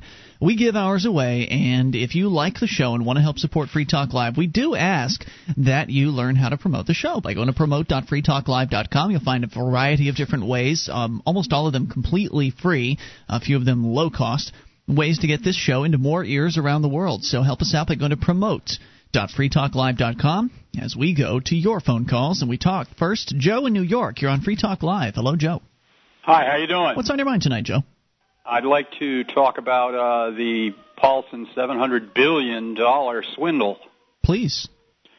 Uh, first, I'd like to point out that uh, Section 8 of uh, Secretary Paulson's uh, act uh, today or yesterday, I don't know which, whether it was this morning or yesterday, uh, he's uh, uh, written a clause in there which says that no uh, powers that he may get if the bill passes can be reviewed by any congressional committee or any court in the United States. yeah, America. did you guys hear about this one? Yeah, basically he wants to have dictatorial powers over That's the economy. fascism. well, I suspect that's the one piece that that won't make it through. It's gotten so much. Uh, well, why should any of it make it through? I agree. If I agree with you. If, if if people would begin to stand up for some, for themselves in this country instead of whining and crying, and and, and and force their congressmen and women to stop this, because the congressional leadership is, you know, they're they're not going to. They're ushering it in. Yep. And and you know what? Basically, the future of this is that uh, these bank bailouts, or excuse me, these bank collapses have only begun. It's only begun. The the chartered local banks are only going to get in worse shape and worse shape. And as these banks begin to collapse and the FDIC begins to bail them out, who do you think is going to be buying them up? It's going to be Goldman Sachs and Hmm. Morgan Stanley, who today were given um, in uh, what state was it? Um, I forget the state. But Uh, they'll be buying them up at pennies on the dollar, basically, and therefore you're suggesting that will result in more consolidation. Well, they've in the now been given industry. permission to become to become banks, to become uh, uh, Bank holding companies, basically. Yes, bank holding Yep. companies. In uh, Whereas they weren't before? No, No, they, they were weren't. investment banks. Oh. They were investment banks, and No you know, more. I mean, Roosevelt's Roosevelt's Glass Steagall has been stripped by Poppy Bush 20 years ago, but uh, uh, you know, uh, and this is why we're in the mess we're in. But uh, you, what you what you what you're looking at is not just uh, you know future of another 15 trillion dollars added to our national debt by the interest for this uh, seven or eight hundred billion dollar uh, bailout, but you're looking at Morgan Stanley, Goldman Sachs being financed. You know they're going to be eligible for this for parts of this bailout. They're going to be financed to take over the banking uh, regular banks of the United States, and then use the ordinary citizen's checking and savings account for more speculation. Wow, what a mess! Yeah, it's true. It's it's terrible. I I, I wish that I understood what one could do about it. Free state I, I feel- project.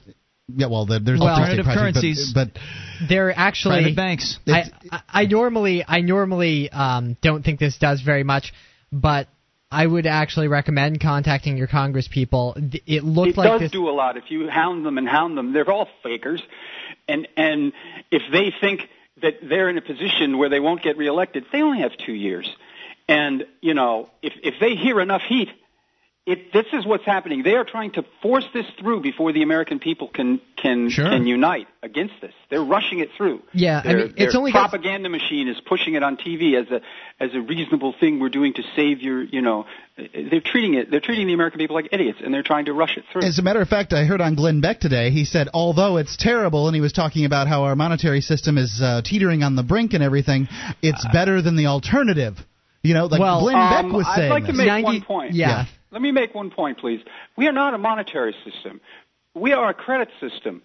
Uh, that was the foundation of the United States, which in 1789 was voted on, voted as our uh, political economy. We have been perverted into a satrapy of the British monetary system, and that's what's collapsing. It's the globalized financial system. You're pointing out that it's it's not money, it's debt. It's not real. It's Yeah, exactly. promises. There's no there's no wealth created by the United States anymore. There's no real wealth. We well, live in the I don't know Adam if that's Smith. true. I mean, to suggest that those people that are out there providing products and services aren't creating wealth, that's not true. Wealth is the not creation just of money. wealth, i i the the productive creation of wealth and the the productive capacity of the United States for the last 40 years has diminished year by year. I by will year. agree with that. Absolutely. Monetary assets have increased, but that's purely inflationary. Good points tonight. I appreciate your call. Re- uh, really informed, really interesting. Thank you, sir. Appreciate it. 800 259 9231. If I had a book to give away, I'd give it to you. Actually, we do have books to give away, and we're going to do so uh, at some point tonight. Uh, Mark, you'll tell us more about that a little bit later. And I wanted to point out that they've done some polling on whether Americans support this bailout measure. And in the general public, the Rasmussen poll showed that 7% of Americans approved of this bailout. Really? package. Wow. So 93% either are unsure or oppose this measure. And it looked. How many were unsure? Uh, I, I'm not. I'm not sure the the figures on that. I know it's seven. Per, only seven percent. Are we talking about seven percent of Americans, or seven percent of Americans that have been apprised of the situation? Seven percent of Americans who responded to the Rasmussen poll. Okay, so this could be anybody. Then. Right. I, I'm assuming it's. I don't know all the my. You Because know, I don't know much about it, and I'm sort of paying some attention. right. It, it's very complicated. Uh, but I know enough to oppose it. Right. I think on principle, most Americans oppose the idea that the government's going to get involved in the The, economy. the, the extent. taxpayers are bailing out ultra rich individuals that Yeah. created their own problems. And it looked like this the the congressional bailout was going to pass fairly quickly. And then the public pressure started, and people started to look into, well, what exactly is this bailout? I mean, who are we giving the seven hundred Mm-hmm. billion dollars to? What is this going to do to the national deficit? What's it going to do to the to the dollar? And public opinion seems to have shifted pretty quickly against this. So I'm not 100% sure that it is in fact going to pass. Um, and- Well, the- as, the, be- the as most the you- gentleman said, uh, Congress is trying to usher this in. Right. I mean, the most you can do right now is. Well, who's more influential, the big money boys at Goldman Sachs, or you and me on the phone to the the Congressperson? The p- big money boys at Goldman Sachs. Yeah, exactly. I mean, think about it this way: if uh, if these big money bankers, these uh, these people that are very very influential in government, come to these Congress people and say, "Hey, look." We really need you to put this through. And I understand you want to win the next election and everything. We'll give you some money for your next election, but even if you don't win, we'll still take care of you. Go ahead and put this through. Because isn't it real? I mean, these politicians, while they want to reward their friends and punish their enemies, these are their friends, right? And they would probably wouldn't mind taking a big chunk of cash under the table essentially to even if they swords? lost, yeah, fall on their swords. Oh well, I had to vote for it. It was about the country, you know. I had to vote for it. I know the little. People I know I'm going to take it in the uh, you know, Yeah. the pants election time, Right. but this was about The saving right- the American it was the right thing to do. Well, you know, I don't. In the long run, I don't think it makes a huge difference either way. The fact is, the situation is going to get a lot worse before it gets better. Whether Yeah. we allow the market to correct itself at this point, or whether the government steps in and throws taxpayer money on the table, it might push off the financial crisis for maybe a year or less. Well, that's what Gardner was saying last night. Is you're just essentially you're delaying the inevitable, and you're making it worse when it actually does Right. occur. It's, it's not delaying the inevitable. It's making uh, the inevitable worse every time they do it. Right. what- So you'll you'll see you'll see inflation in the dollar. You'll see a weaker dollar. You'll see higher oil prices again, and eventually the bad debt's still going to have to be liquidated and prices correct at some point. So you might stop a panic, but the fact is that there is a real correction that needs to happen, and this isn't just a panic. There, there, there was legitimate. malinvestment. That Yeah. it was, you know, it was mostly caused by by government policy, but there's malinvestment. It needs to correct itself, and eventually it will. The government can't change You economic fight law. eco- yeah, you can't fight eco- economics. You can delay a few things here and there, and you can put in roadblocks around the marketplace that will rush. You know, like a, a rushing river will essentially rush around those roadblocks, delayed for only a, a fraction of a moment. Uh, but there's really not much they can do to, to to put it off forever, right? No, I mean they can't create value out of thin air. All they can create are paper dollars, and that's, That's what they're essentially all they're going to do. That's the only bullet that they have left in their gun is to cheapen money. Okay, 800 259 9231. Sorry for the uh, explosions going off in the background here. Not sure what. Uh, they've got some engineers working in the studio or something like that. Uh, so let's go quickly here to the Muslim non-anarchist in California. You're on Free Talk Live. Hey, how's it going, guys? Hey, what's on your mind? I wanted to let you guys know that I signed up for the Free State Project yesterday, Congratulations. And uh, I wanted to ask a question about Sam in Texas's method of fighting a traffic ticket. Okay. Uh, I got myself a speeding ticket, but it's like a two-hour drive away if I wanted to show up in court. So I'm not willing to do that, obviously. And so I wanted to try maybe a hybrid of your strategy with property taxes, of like getting into a dialogue via like snail mail. Let's talk guys. about that in a bit here. We'll we'll bring you back around here in hour three. More with the Muslim non-anarchist new Free Stater uh, as of yesterday, last night. Congratulations to him on that. And we'll take your calls as well about whatever you want. Demetrius is on the line. Charles as well. Ladies, you come first if you dial toll free to 800-259-9231. It's Free Talk Live. With your help, we can spread the message of liberty around the world. Consider becoming a Free Talk Live amplifier for just $3 a month now at amp.freetalklive.com. If you can't afford it, keep enjoying us for free. If you can spare the three, visit amp.freetalklive.com.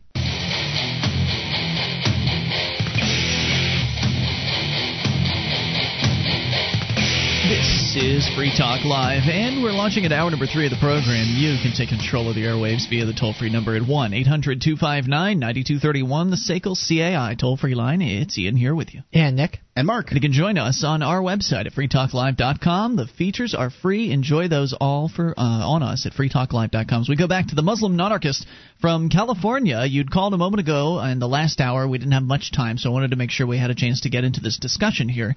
And first, you told us you joined the Free State Project. Congratulations again on your decision there. How did, just as an aside, how did how did you feel um, after you joined? Did you feel like you'd done the right thing?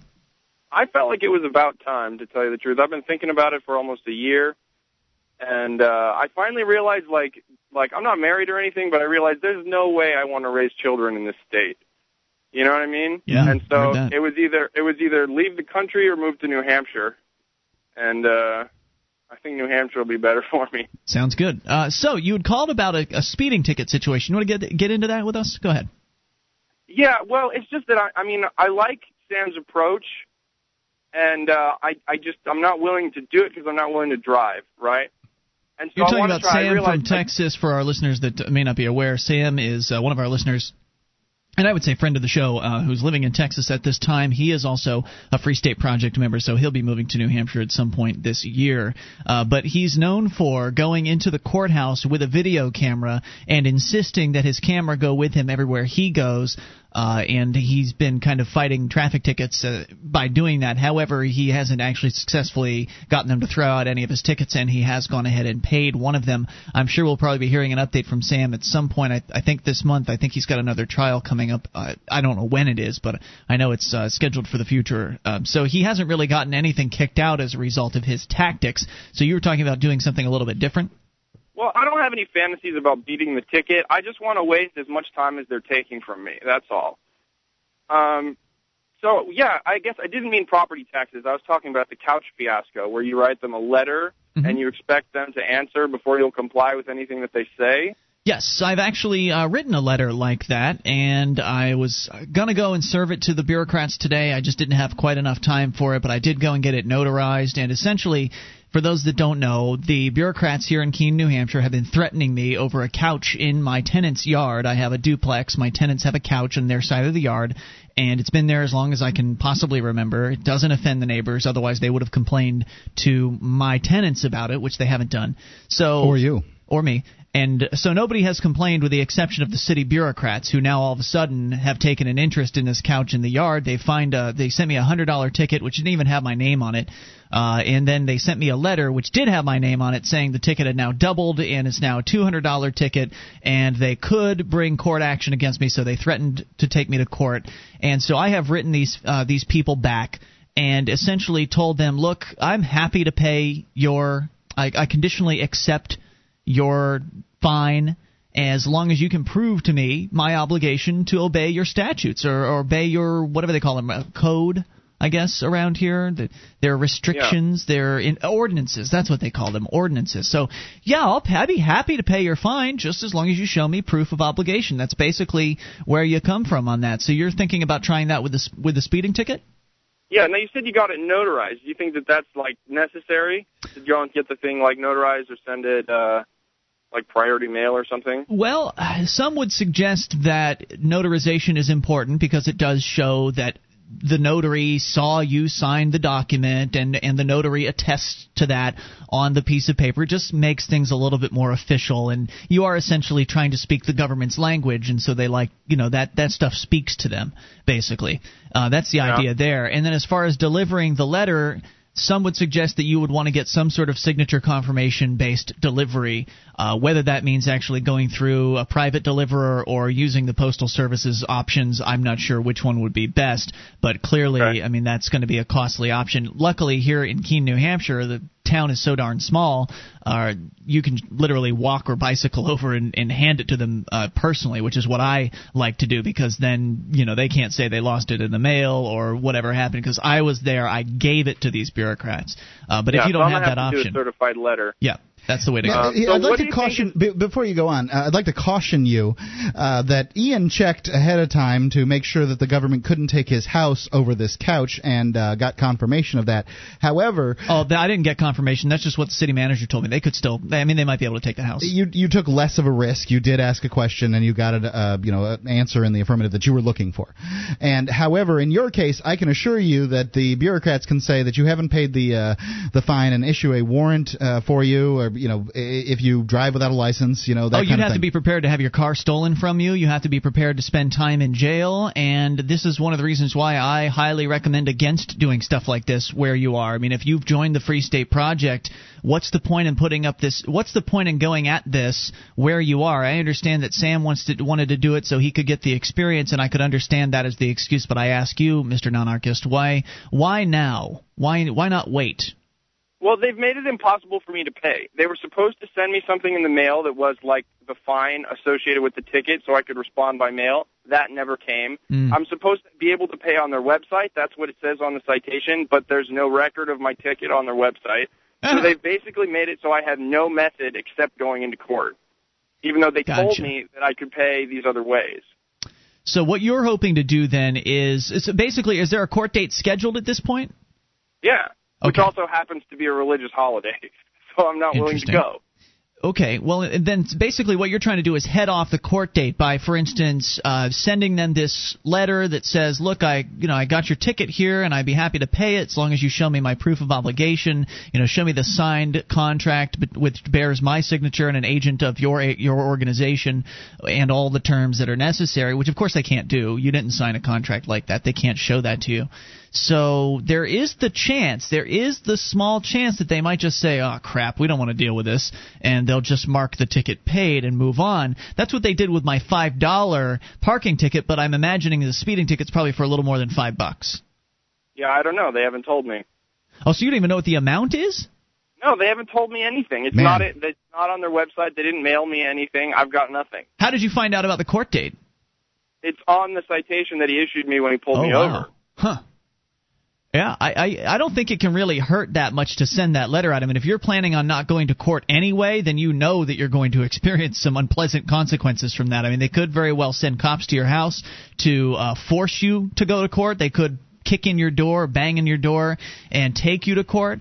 Uh, so you know that's a possibility, and you know you're putting it on the line. You know you're taking a risk. If you're willing to take those risks, then it could be an interesting experience well, for you. I- and uh, you have a really great thing to fall back on, which is the whole uh, it's a religious holiday. However, uh, you know the the problem is that you have to you need to contact them beforehand, um, and rather than saying, you know, I was re- I refused to go because it's a religious holiday, and um, you didn't mention it to them. But Well, that's another point of the letter. yeah, that's true. Let us know what you end up deciding to do on this and and how it all pans out. Will you do that? Yeah, sure. And uh, Mr. Non-Anarchist, when are you planning on actually moving to the Free State, or these Um, well, soon to be? I'm uh, I'm the type of a person that just packs all his things in a car and drives, uh, and so it's really going to come down to uh, when I sell off enough of my stuff that it all fits in a car. So I imagine within the next year or two. Fantastic. I would say have a garage sale and try to blow a bunch of it out the door as quickly as you possibly can. And I thank you for the call tonight. Good luck with your situation there. I hope it goes as smoothly as it possibly can because it's unpredictable. You never know. I mean, it's like dealing with a rabid animal. You never know how these bureaucrats are going to react to something like this. They could very well just toss it off and say, "Ah, screw this. We don't want to deal with it." But then again, it'll probably be the first time they've ever come across something like that and they'll just they might just say, "What the hell is this? Let's take this scumbag to court." And then hurt him. I don't. I don't think the bureaucrats find it quite amusing as the Liberty people do. I, I oh, I'm sure they don't find they- it amusing. You know, it, to them, to some extent, it's also just because to them it's it's just a job, and Yeah, they don't it's like annoying. you. Yeah, they don't want you to make and a an annoying person i can tell you that you know when you think when you talk to the average person an annoying person is bad you know, that's how people think Mm-hmm. the people are either fall into a good category or a bad category they kill them off in their mind this person is bad they have annoyed me they are a jerk and and they, you know they can't think for a second That that they annoyed me with the speeding ticket. well maybe Yeah. you guys are in the wrong maybe you work for an organization of Right. people that hurt people Good point. 800 259 9231. You can bring up whatever you want. Dial in toll free. 800 259 9231. The number brought to you by Sekel CAI. Still got that piece of mail, Mark. Hopefully we'll get to it. Calls are still rolling in. That's what the show's about, is what you want to discuss. So pick up the phone and become a part of this program. It is Free Talk Live.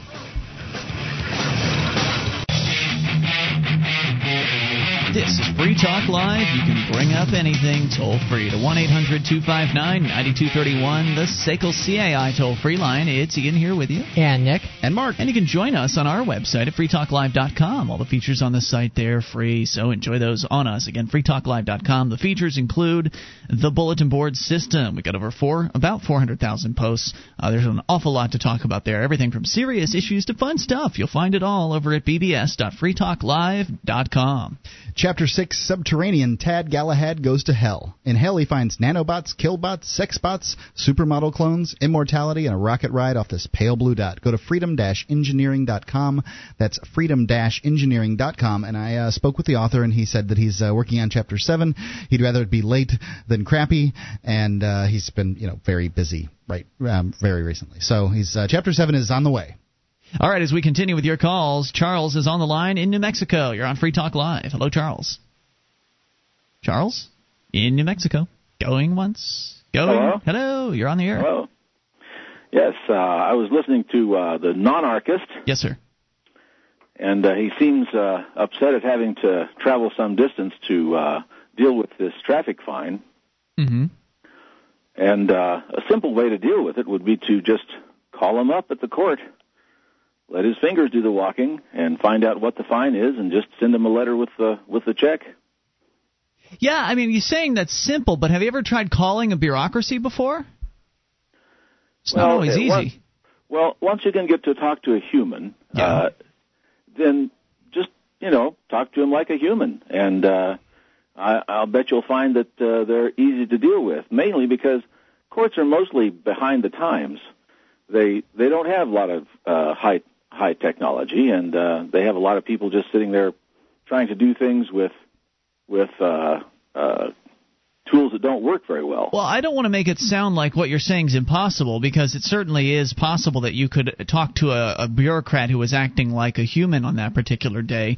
I think especially in smaller towns and smaller population areas, the bureaucrats tend to be a little bit friendlier there because they're well, people know who they are, and so they do still have some level of personal reputation to uphold. Uh, also, of course, if you're dealing with a younger bureaucrat, there's a good chance you could find one that's a little more helpful than than average average. But I think generally when you're dealing with bureaucracy, and if, especially if you're dealing with bureaucracy in a city situation or in a situation where you aren't living in that particular area, that geographical area, it can be very, very difficult to get a bureaucrat to even speak to you on the phone, number one. And number two, when they actually do pick up the phone to talk to you, to get them to be the right bureaucrat instead of a bureaucrat who's going to say, Oh, I'm sorry, that's not my department. Uh, you should go talk to so and so. And then when you talk to so and so, you've got to talk to Mr. XYZ. And then when you talk to Mr. XYZ, you get put on infinite hold. And then they never when call you back when you ticket, leave a message. I understand. That's what, that's what, if you want something from your bureaucracy, what the situation you're talking about is more likely.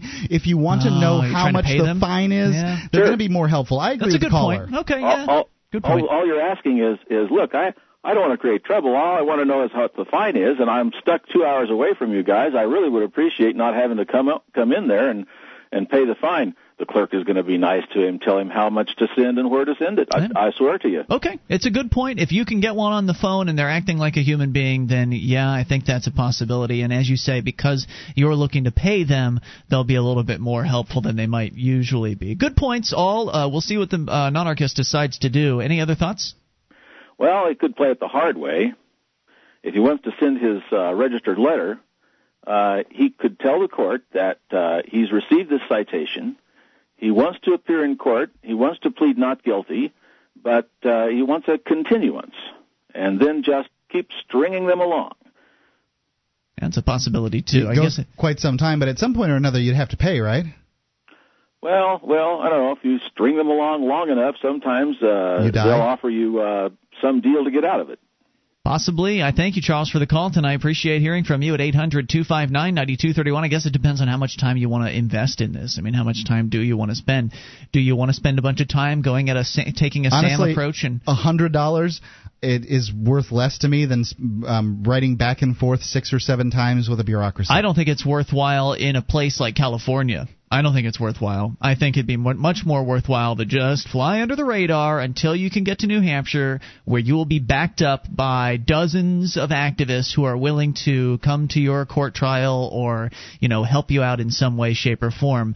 Whereas you're all alone in a place like California or wherever it is that you might happen to be. In most places, you're probably all alone. Maybe you're lucky and you have a, a real close group of people that's going to help you out. But seems really I didn't have yeah I didn't have that where I came from. I'll tell you that. Uh, toll free. We continue here. 800-259-9231. Demetrius is on the line in New York. You're on Free Talk Live, Demetrius. Hi. You're on the Hey, air. guys. What's on your mind?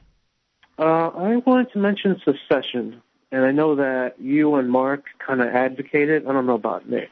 Uh, pretty much at this point, yeah. Secession, absolutely, from the federal government. I th- it seems like a sensible thing to do. Now, I know Ian, you would you'd be fine with personal secession. Mm-hmm. Um, but do you remember what happened last time some states tried to secede from the union? Sure, Well, people died. Yeah, we've we've heard of that, and there's um you know, and you've called on just the right night because uh, this is Nick's specialty. Uh, we, yeah, some states fired on a, uh, uh you know a federal uh, United States fort when they seceded too. I'm not saying it wasn't uh, in some way uh, you know they were goaded into it, but you know shooting at a fort not a good idea, right? Yeah, I mean, largely you saw Union Army officers leave and head back home, and they would later form the the Confederate Officer Corps. They were allowed to leave their units. I mean, the, the U.S. Army was not, you know, trying to arrest the Southerners that were attempting to leave. Uh, really, when it turned to violence was at Fort Sumter because the Confederates fired on a federal fort. And at that point, people that were still in the Union felt that the Union had essentially been attacked. So I I understand that when you start talking about secession, the the Civil War kind of comes up for a lot of people. I Sure think most people have that reaction that well, if you try to leave the Union, you're you're all going to die. But to be quite honest with you, um, there have been decentralist moves in, in, in, places. I believe the United Kingdom has has opened up a lot in allowing sovereignty for play, like Scotland, for instance. Um, there have been a lot of countries. The Soviet Union uh, just kind of disintegrated when they had a financial collapse, and they were communists. And uh, you saw relatively little bloodshed there. So um, I don't know that the, U.S. Civil War is necessarily the best example to look at. It, it's a worst case scenario, um, but of course, it, it seems unlikely to me that the federal government's going to roll tanks well, it, into a it, U.S. It would state. be very, very likely if we decided, if, if New Hampshire decided to secede and used its uh, local, uh, you know, if, if we in fact had a militia, but uh, you know, if if they used its local militia to shoot at the IRS buildings, to gun down every one of the uh, federal employees, to take the post office uh, workers and slit their throats out in the street and let the blood run into the gutters.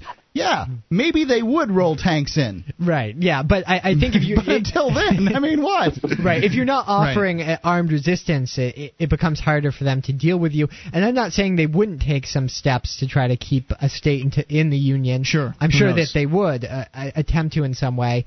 Um, but what are they? I mean, they'd have to essentially gun down peaceful people. I want to let you respond. Hang on, Demetrius. We'll bring you back for that 800 259 9231. So if you've got a peaceful secession movement and the government, the federal government, responds with force, then all that's going to do is, I mean, obviously the peaceful secessionists might perish, but what it will do for the federal government is completely destroy, I think, any shred of legitimacy they might have left at that point.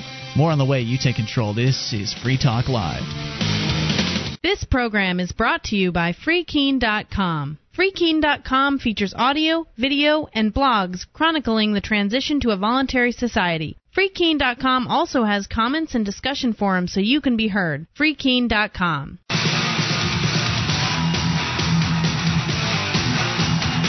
This is Free Talk Live. The toll free number for you to take control of the airwaves to bring up what you want is 800 259 9231, the SACL CAI toll free line. It is Ian here with you. And Nick. And Mark. You can join us online at freetalklive.com. The features are free, so enjoy those on us. Again, freetalklive.com. Those features do include the wiki with over 1,700 pages created by listeners just like you. You can go to wiki.freetalklive.com to get interactive for free. That's wiki, W-I-K-I, dot freetalklive.com. The world's largest machine gun shoot and military gun show is happening soon, October 10th, 11th, and 12th at Knob Creek Gun Range. It's fun for the whole family with machine guns and flamethrowers for rent, helicopter rides, and 800 tables showcasing handguns, rifles, shotguns, and more. Opens at 9 a.m., 10 bucks per person. KNOB creekrange.com. That's knobcreekrange.com. So we continue here. Demetrius, uh, still on the line in New York. You'd called, you'd asked a question about secession, and I wanted to make sure you got your thoughts out. Go ahead, Demetrius. Yeah. Um, I mean, I just don't think it's possible to secede.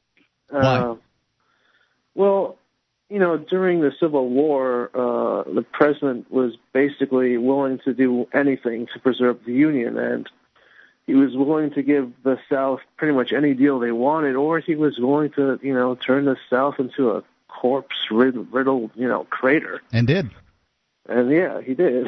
So, you know, I think it might be possible to get something good out of the government if you know there was enough pressure applied, but I don't think there. It's I don't think the people that want. I don't think the people that want secession want anything from the government. I think if Yeah, they want well, anything, it's to be left the hell alone. alone. Yeah, Yeah. Yeah. Well, the government's not going to leave people alone. We know that much. They're not going to do that. And so, as far as secession is concerned, it there, there's a big difference There's a between long way to then. go between where we are today um, in New Hampshire and secession, and honestly, where any of the states are in secession. There's a long way to go. There Um, needs to be a paradigm shift for sure. But I mean, But- even if it does come about to the point where people are wanting it, the people in the federal government have to be a lot more careful with what they do. I mean, there are so many eyes and ears paying attention today that weren't able to pay attention back in the 1800s. I mean, in the 1800s, news traveled by telegraph and by horseback. I mean, it, whereas if the, they rolled tanks into New Hampshire today, hopefully it would be all over the the news and CNN and Fox. I mean, this would be it would be something the blogosphere would explode. Uh, you wouldn't be able to cover that up, so they'd really have to be. Uh, it'd be a totally different situation. Hopefully, I mean there there is always the risk. I mean, uh, I'm reading an article here from uh, Portland Indymedia Center, and the author uh, is talking about how since the end of the U.S. Civil War, um, from his reckoning, the only secession that the United States has really supported was the secession of Panama from Colombia, which essentially the United States. Uh, Engineered. for- engineered. They forced it through, um, and the United States was actually among some, one of the last nations to recognize the so, former Soviet republics as independent states. Yeah. So uh, the United States, if you listen to the rhetoric coming out of Washington these days, um, it sounds like the rhetoric you hear from Chinese officials and Russian officials. The the U.S. government's tone on independence movements, no matter how well supported they are by the people who want to be independent, uh, they basically don't like it. They talk a lot about territorial It's a threat to the power of the state, Right. sure. They don't talk about liberty or or even democracy and self determination. They just The state is all. Right, right. The state is the end all Right. be all. Demetrius, great call. Thank you for bringing up the concerns. Because a lot of people do have those concerns, but it doesn't. I'm not scared for one. I think that the possibility of what violence the state might bring down upon us should not frighten us away from pursuing freedom. It should not at all, in one bit, stop us from pursuing liberty. I mean, you could use the same argument about doing anything to promote liberty. I mean, you could argue that, and some people do, that if you get involved in activism trying to change the federal government, that they're going to round you up and put you into death camps. Well, could, yeah. if if you're going to remain silent because of that currently fairly remote possibility, you're you're pretty much helping to guarantee that at some point in the future it will happen. Absolutely. And re- remember the uh, the vote to secede uh, from Quebec. Uh, uh, Quebec. Uh, it was probably ten years ago. Maybe it was slightly more than that. 12 Mm-hmm. Mhm. years ago now. Yeah, I can't see the Canadian government. If if it was a Well, vote to secede, government, not the that's something entirely different than you know p- the- Uh, things that have gone on elsewise as far as secessions go. And I'm not saying that a vote would necessarily be what happened here in New Hampshire, but it would be what works. Yeah, I, I think that uh, you'd probably see the government, you know, recognize a secession or an independent declaration of independence more if it had broad support from the people within that state. Not to along- mention that the government is bankrupt and likely won't be able to wipe its own butt here Well, shortly. that's that's the thing. I mean, i if you can point to the Soviet Union and how that fell apart. Yeah. I mean, if if the the Stalinists and the Leninists were to to let republics fly off, it's simply because they weren't able to control it anymore. The their country essentially went broke. Maybe there will be a a ripe time, a particularly good time at the some some Maybe point it'll in the be near shortly future. after the American people have to the largest bailout in history. Uh, the, actually, I, I mean, I think the possibility of that happening is probably a lot higher now than it was. If you had mentioned that a couple years ago, I'd say, well, yeah, maybe it'll happen a long time from now. I'm starting to think that the U.S. economy is is really headed for a real train wreck. Um, It's not and- looking good. And we could see changes for the better or for the worse in, in terms of government and liberty uh, in the next few years. I don't know if it's you know next year or tomorrow by any means, but I, don't think you have to say maybe one day in 50 years a state might secede from the union. I think it's something that might become a real possibility much sooner. Even if I lived in the freest state um, in the United States and that state was attempting to get more and more free all the time, I'd be happy with that. I'd just be happy with m- moving in the right direction. Sure, but let's start. Let's keep the conversation going. Let's keep uh, talking about secession on into the future in Oh, the yeah. hopes that those listening to this program, perhaps for the first time, will hear this discussion and they will bring it up at the dinner table, or they'll talk about it at the water cooler at work, or they'll call their local talk stations, their local talk shows, and talk about the idea wherever they are, whether they be in New Hampshire or Vermont or Hawaii or some of the other places, Texas, where there's uh, at least some sort of secessionist movement going on. People need to be talking about this. That way, at least the ideas can be discussed in advance of perhaps that ripe time in history wherein it might make the most sense at that moment to do something like this. And a lot of people who are probably hearing this message or they're they're new to it, uh, they're going to think that secession is a very fringe idea and that only people, you know, political extremists are the only ones who are going to support this idea. Uh, 25% of Americans, right? I, I, think it was something like 20%? 20, 22%, if I remember correctly. I, I, forget the polling organization, but it was a reputable poll. Yeah, yeah it was that. relatively um, recent, and I, was surprised by the number myself. I believe it was actually a Zogby, Zogby Rasmussen yes. poll. I'm, you know, lost on it. I don't remember what it said, but it was surprisingly well, high. Well, it was uh, it was 22%, if I remember the exact figure correctly, something like that, of Americans supported the right of a state to peacefully leave the union mm-hmm. if it was supported by the people in that state. And a f- further, 18% of the respondents to that poll said that they would support such a movement in their state if there was one going on. So I think that's a great starting point. I mean, you don't have having 18 20, to 20 percent on your side 22% from the get go. From the get go, I mean, 20 percent that's enough to win an election, right? Yep. I mean, as far as the actual people that vote in any given election, there's only 50 percent of Americans. So registered. what were the other numbers though? Were there, were there any other numbers listed? I mean, I what, uh, like well, there were some unsure. How many does were there? I mean, uh, and how many Secession. were kill them all? They're treasonous bastards. I well, mean, how many? Yeah. That's what I'd like to know. Is well, you know how, you have to remember it was mu- mu- there weren't many undecideds from what I recall. Most people, uh, you know, a large majority still oppose the right of a state to peacefully secede. Does that mean that they would actually want, if it push came? I mean, that's kind of a broad question. Do you support a state's right to secede or not? Well, you might say no, I don't. But I'm not willing but, to kill anyone. But yeah, it. are you will are you willing to just start rounding people up because of it and forcing people against their will to stay in the union? I think if push came to shove, you'd see many more people would not want to use force against a state to keep it in the union. So, you know, it's it's not as much of a fringe idea as people might think, and I think many Americans are starting to wake up to the idea that voting on the at least on the federal it's level not changing anything. it's not changing anything no matter which party you elect whether it's republicans or democrats they're not listening to you and they're not they're not affecting any kind of positive change Go to republicofnh.org. It's kind of an outdated website. I don't know if that's a good wide open there. I mean, it's, it's still up. The guy that made the site moved moved to California. He's keeping it up. Oh, that's good. More on the way. You can take control. Bring up anything. This is Free Talk Live.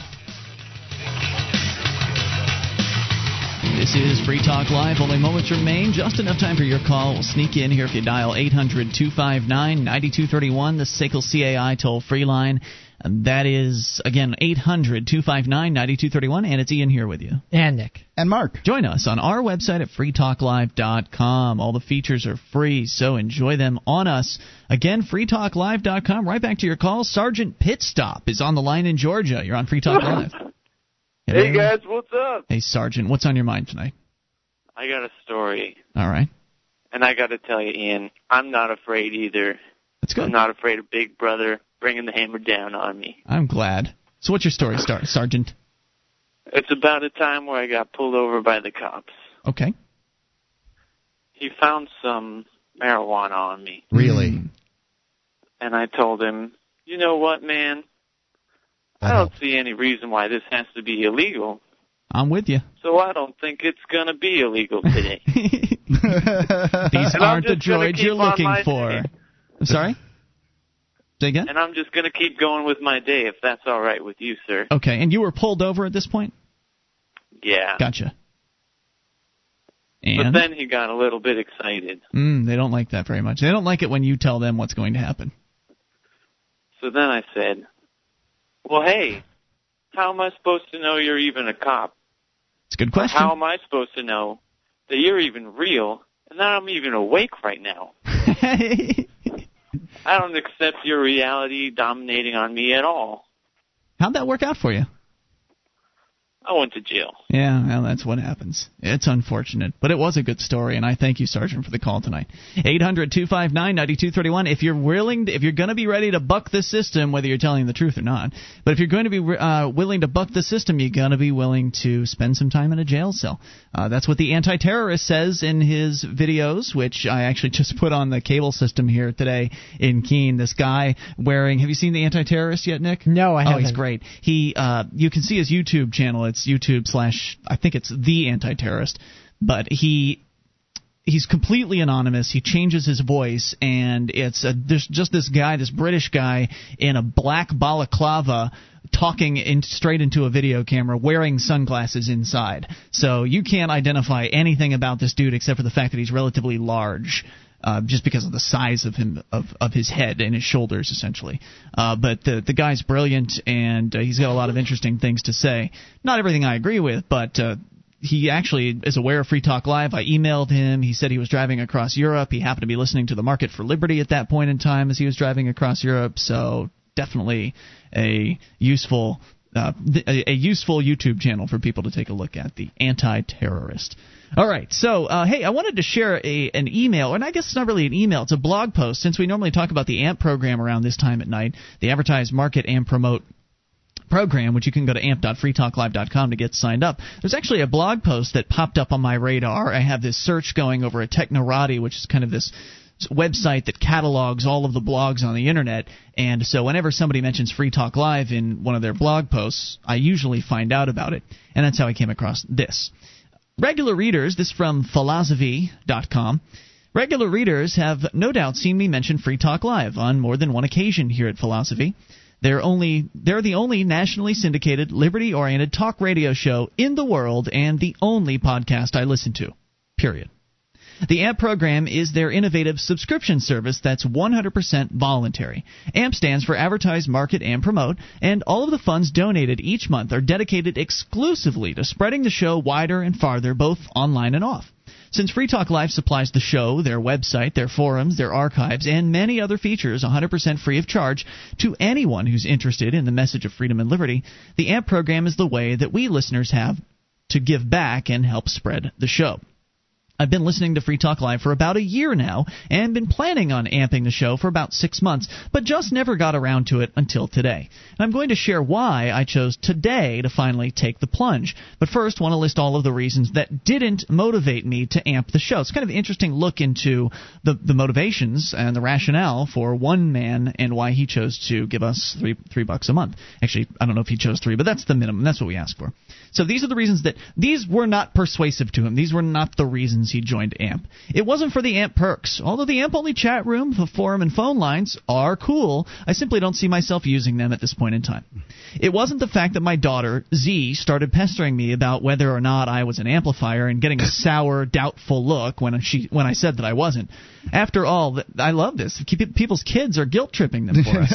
I can't imagine that didn't have any effect. After all, this did seem a bit contradictory to my vote with your dollar moral lessons I've been trying to teach her.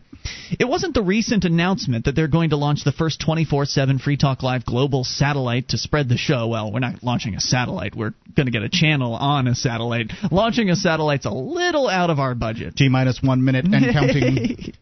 uh, and he says, so that'll spread the show even where the internet doesn't reach. It wasn't that I agree with everything they say. I'm not even close, falling somewhere between Mark and Ian on the political spectrum. It wasn't even a single. How can you get between us? I don't know. I mean, it's boy, difficult. it's a hair's breadth difference, really.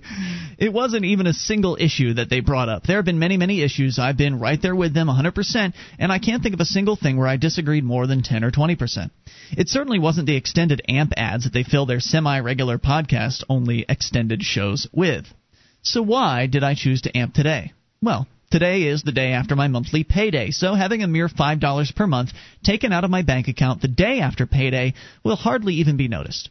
Number two, I just listened to the August 29th podcast from 2008. About three quarters of the way through the show, Mark, Ian, and Julia suddenly got into a verbal brawl over Ian's freedom uber alles stance. Not only is this kind of frank and genuine discussion a genuine rarity in modern media, it was where you and Julia and I were kind of, it was me, basically me versus you and Julia going. I don't think it's ever happened on the air. Uh, like you being uh, teamed up on never happens. Yeah, I guess you're right about that. And uh, so he liked that. He says, in in fact, uh, he says it's a genuine rarity in modern media, and I completely understand both sides of the issue. In fact, over the years, I've frequently fought Ian's side of the argument. Giving in to the government at any point is the path to failure. But since ZA came back into my life, I completely understand Mark and Julia's stance as well. As an individual, some things are more important than liberty for all.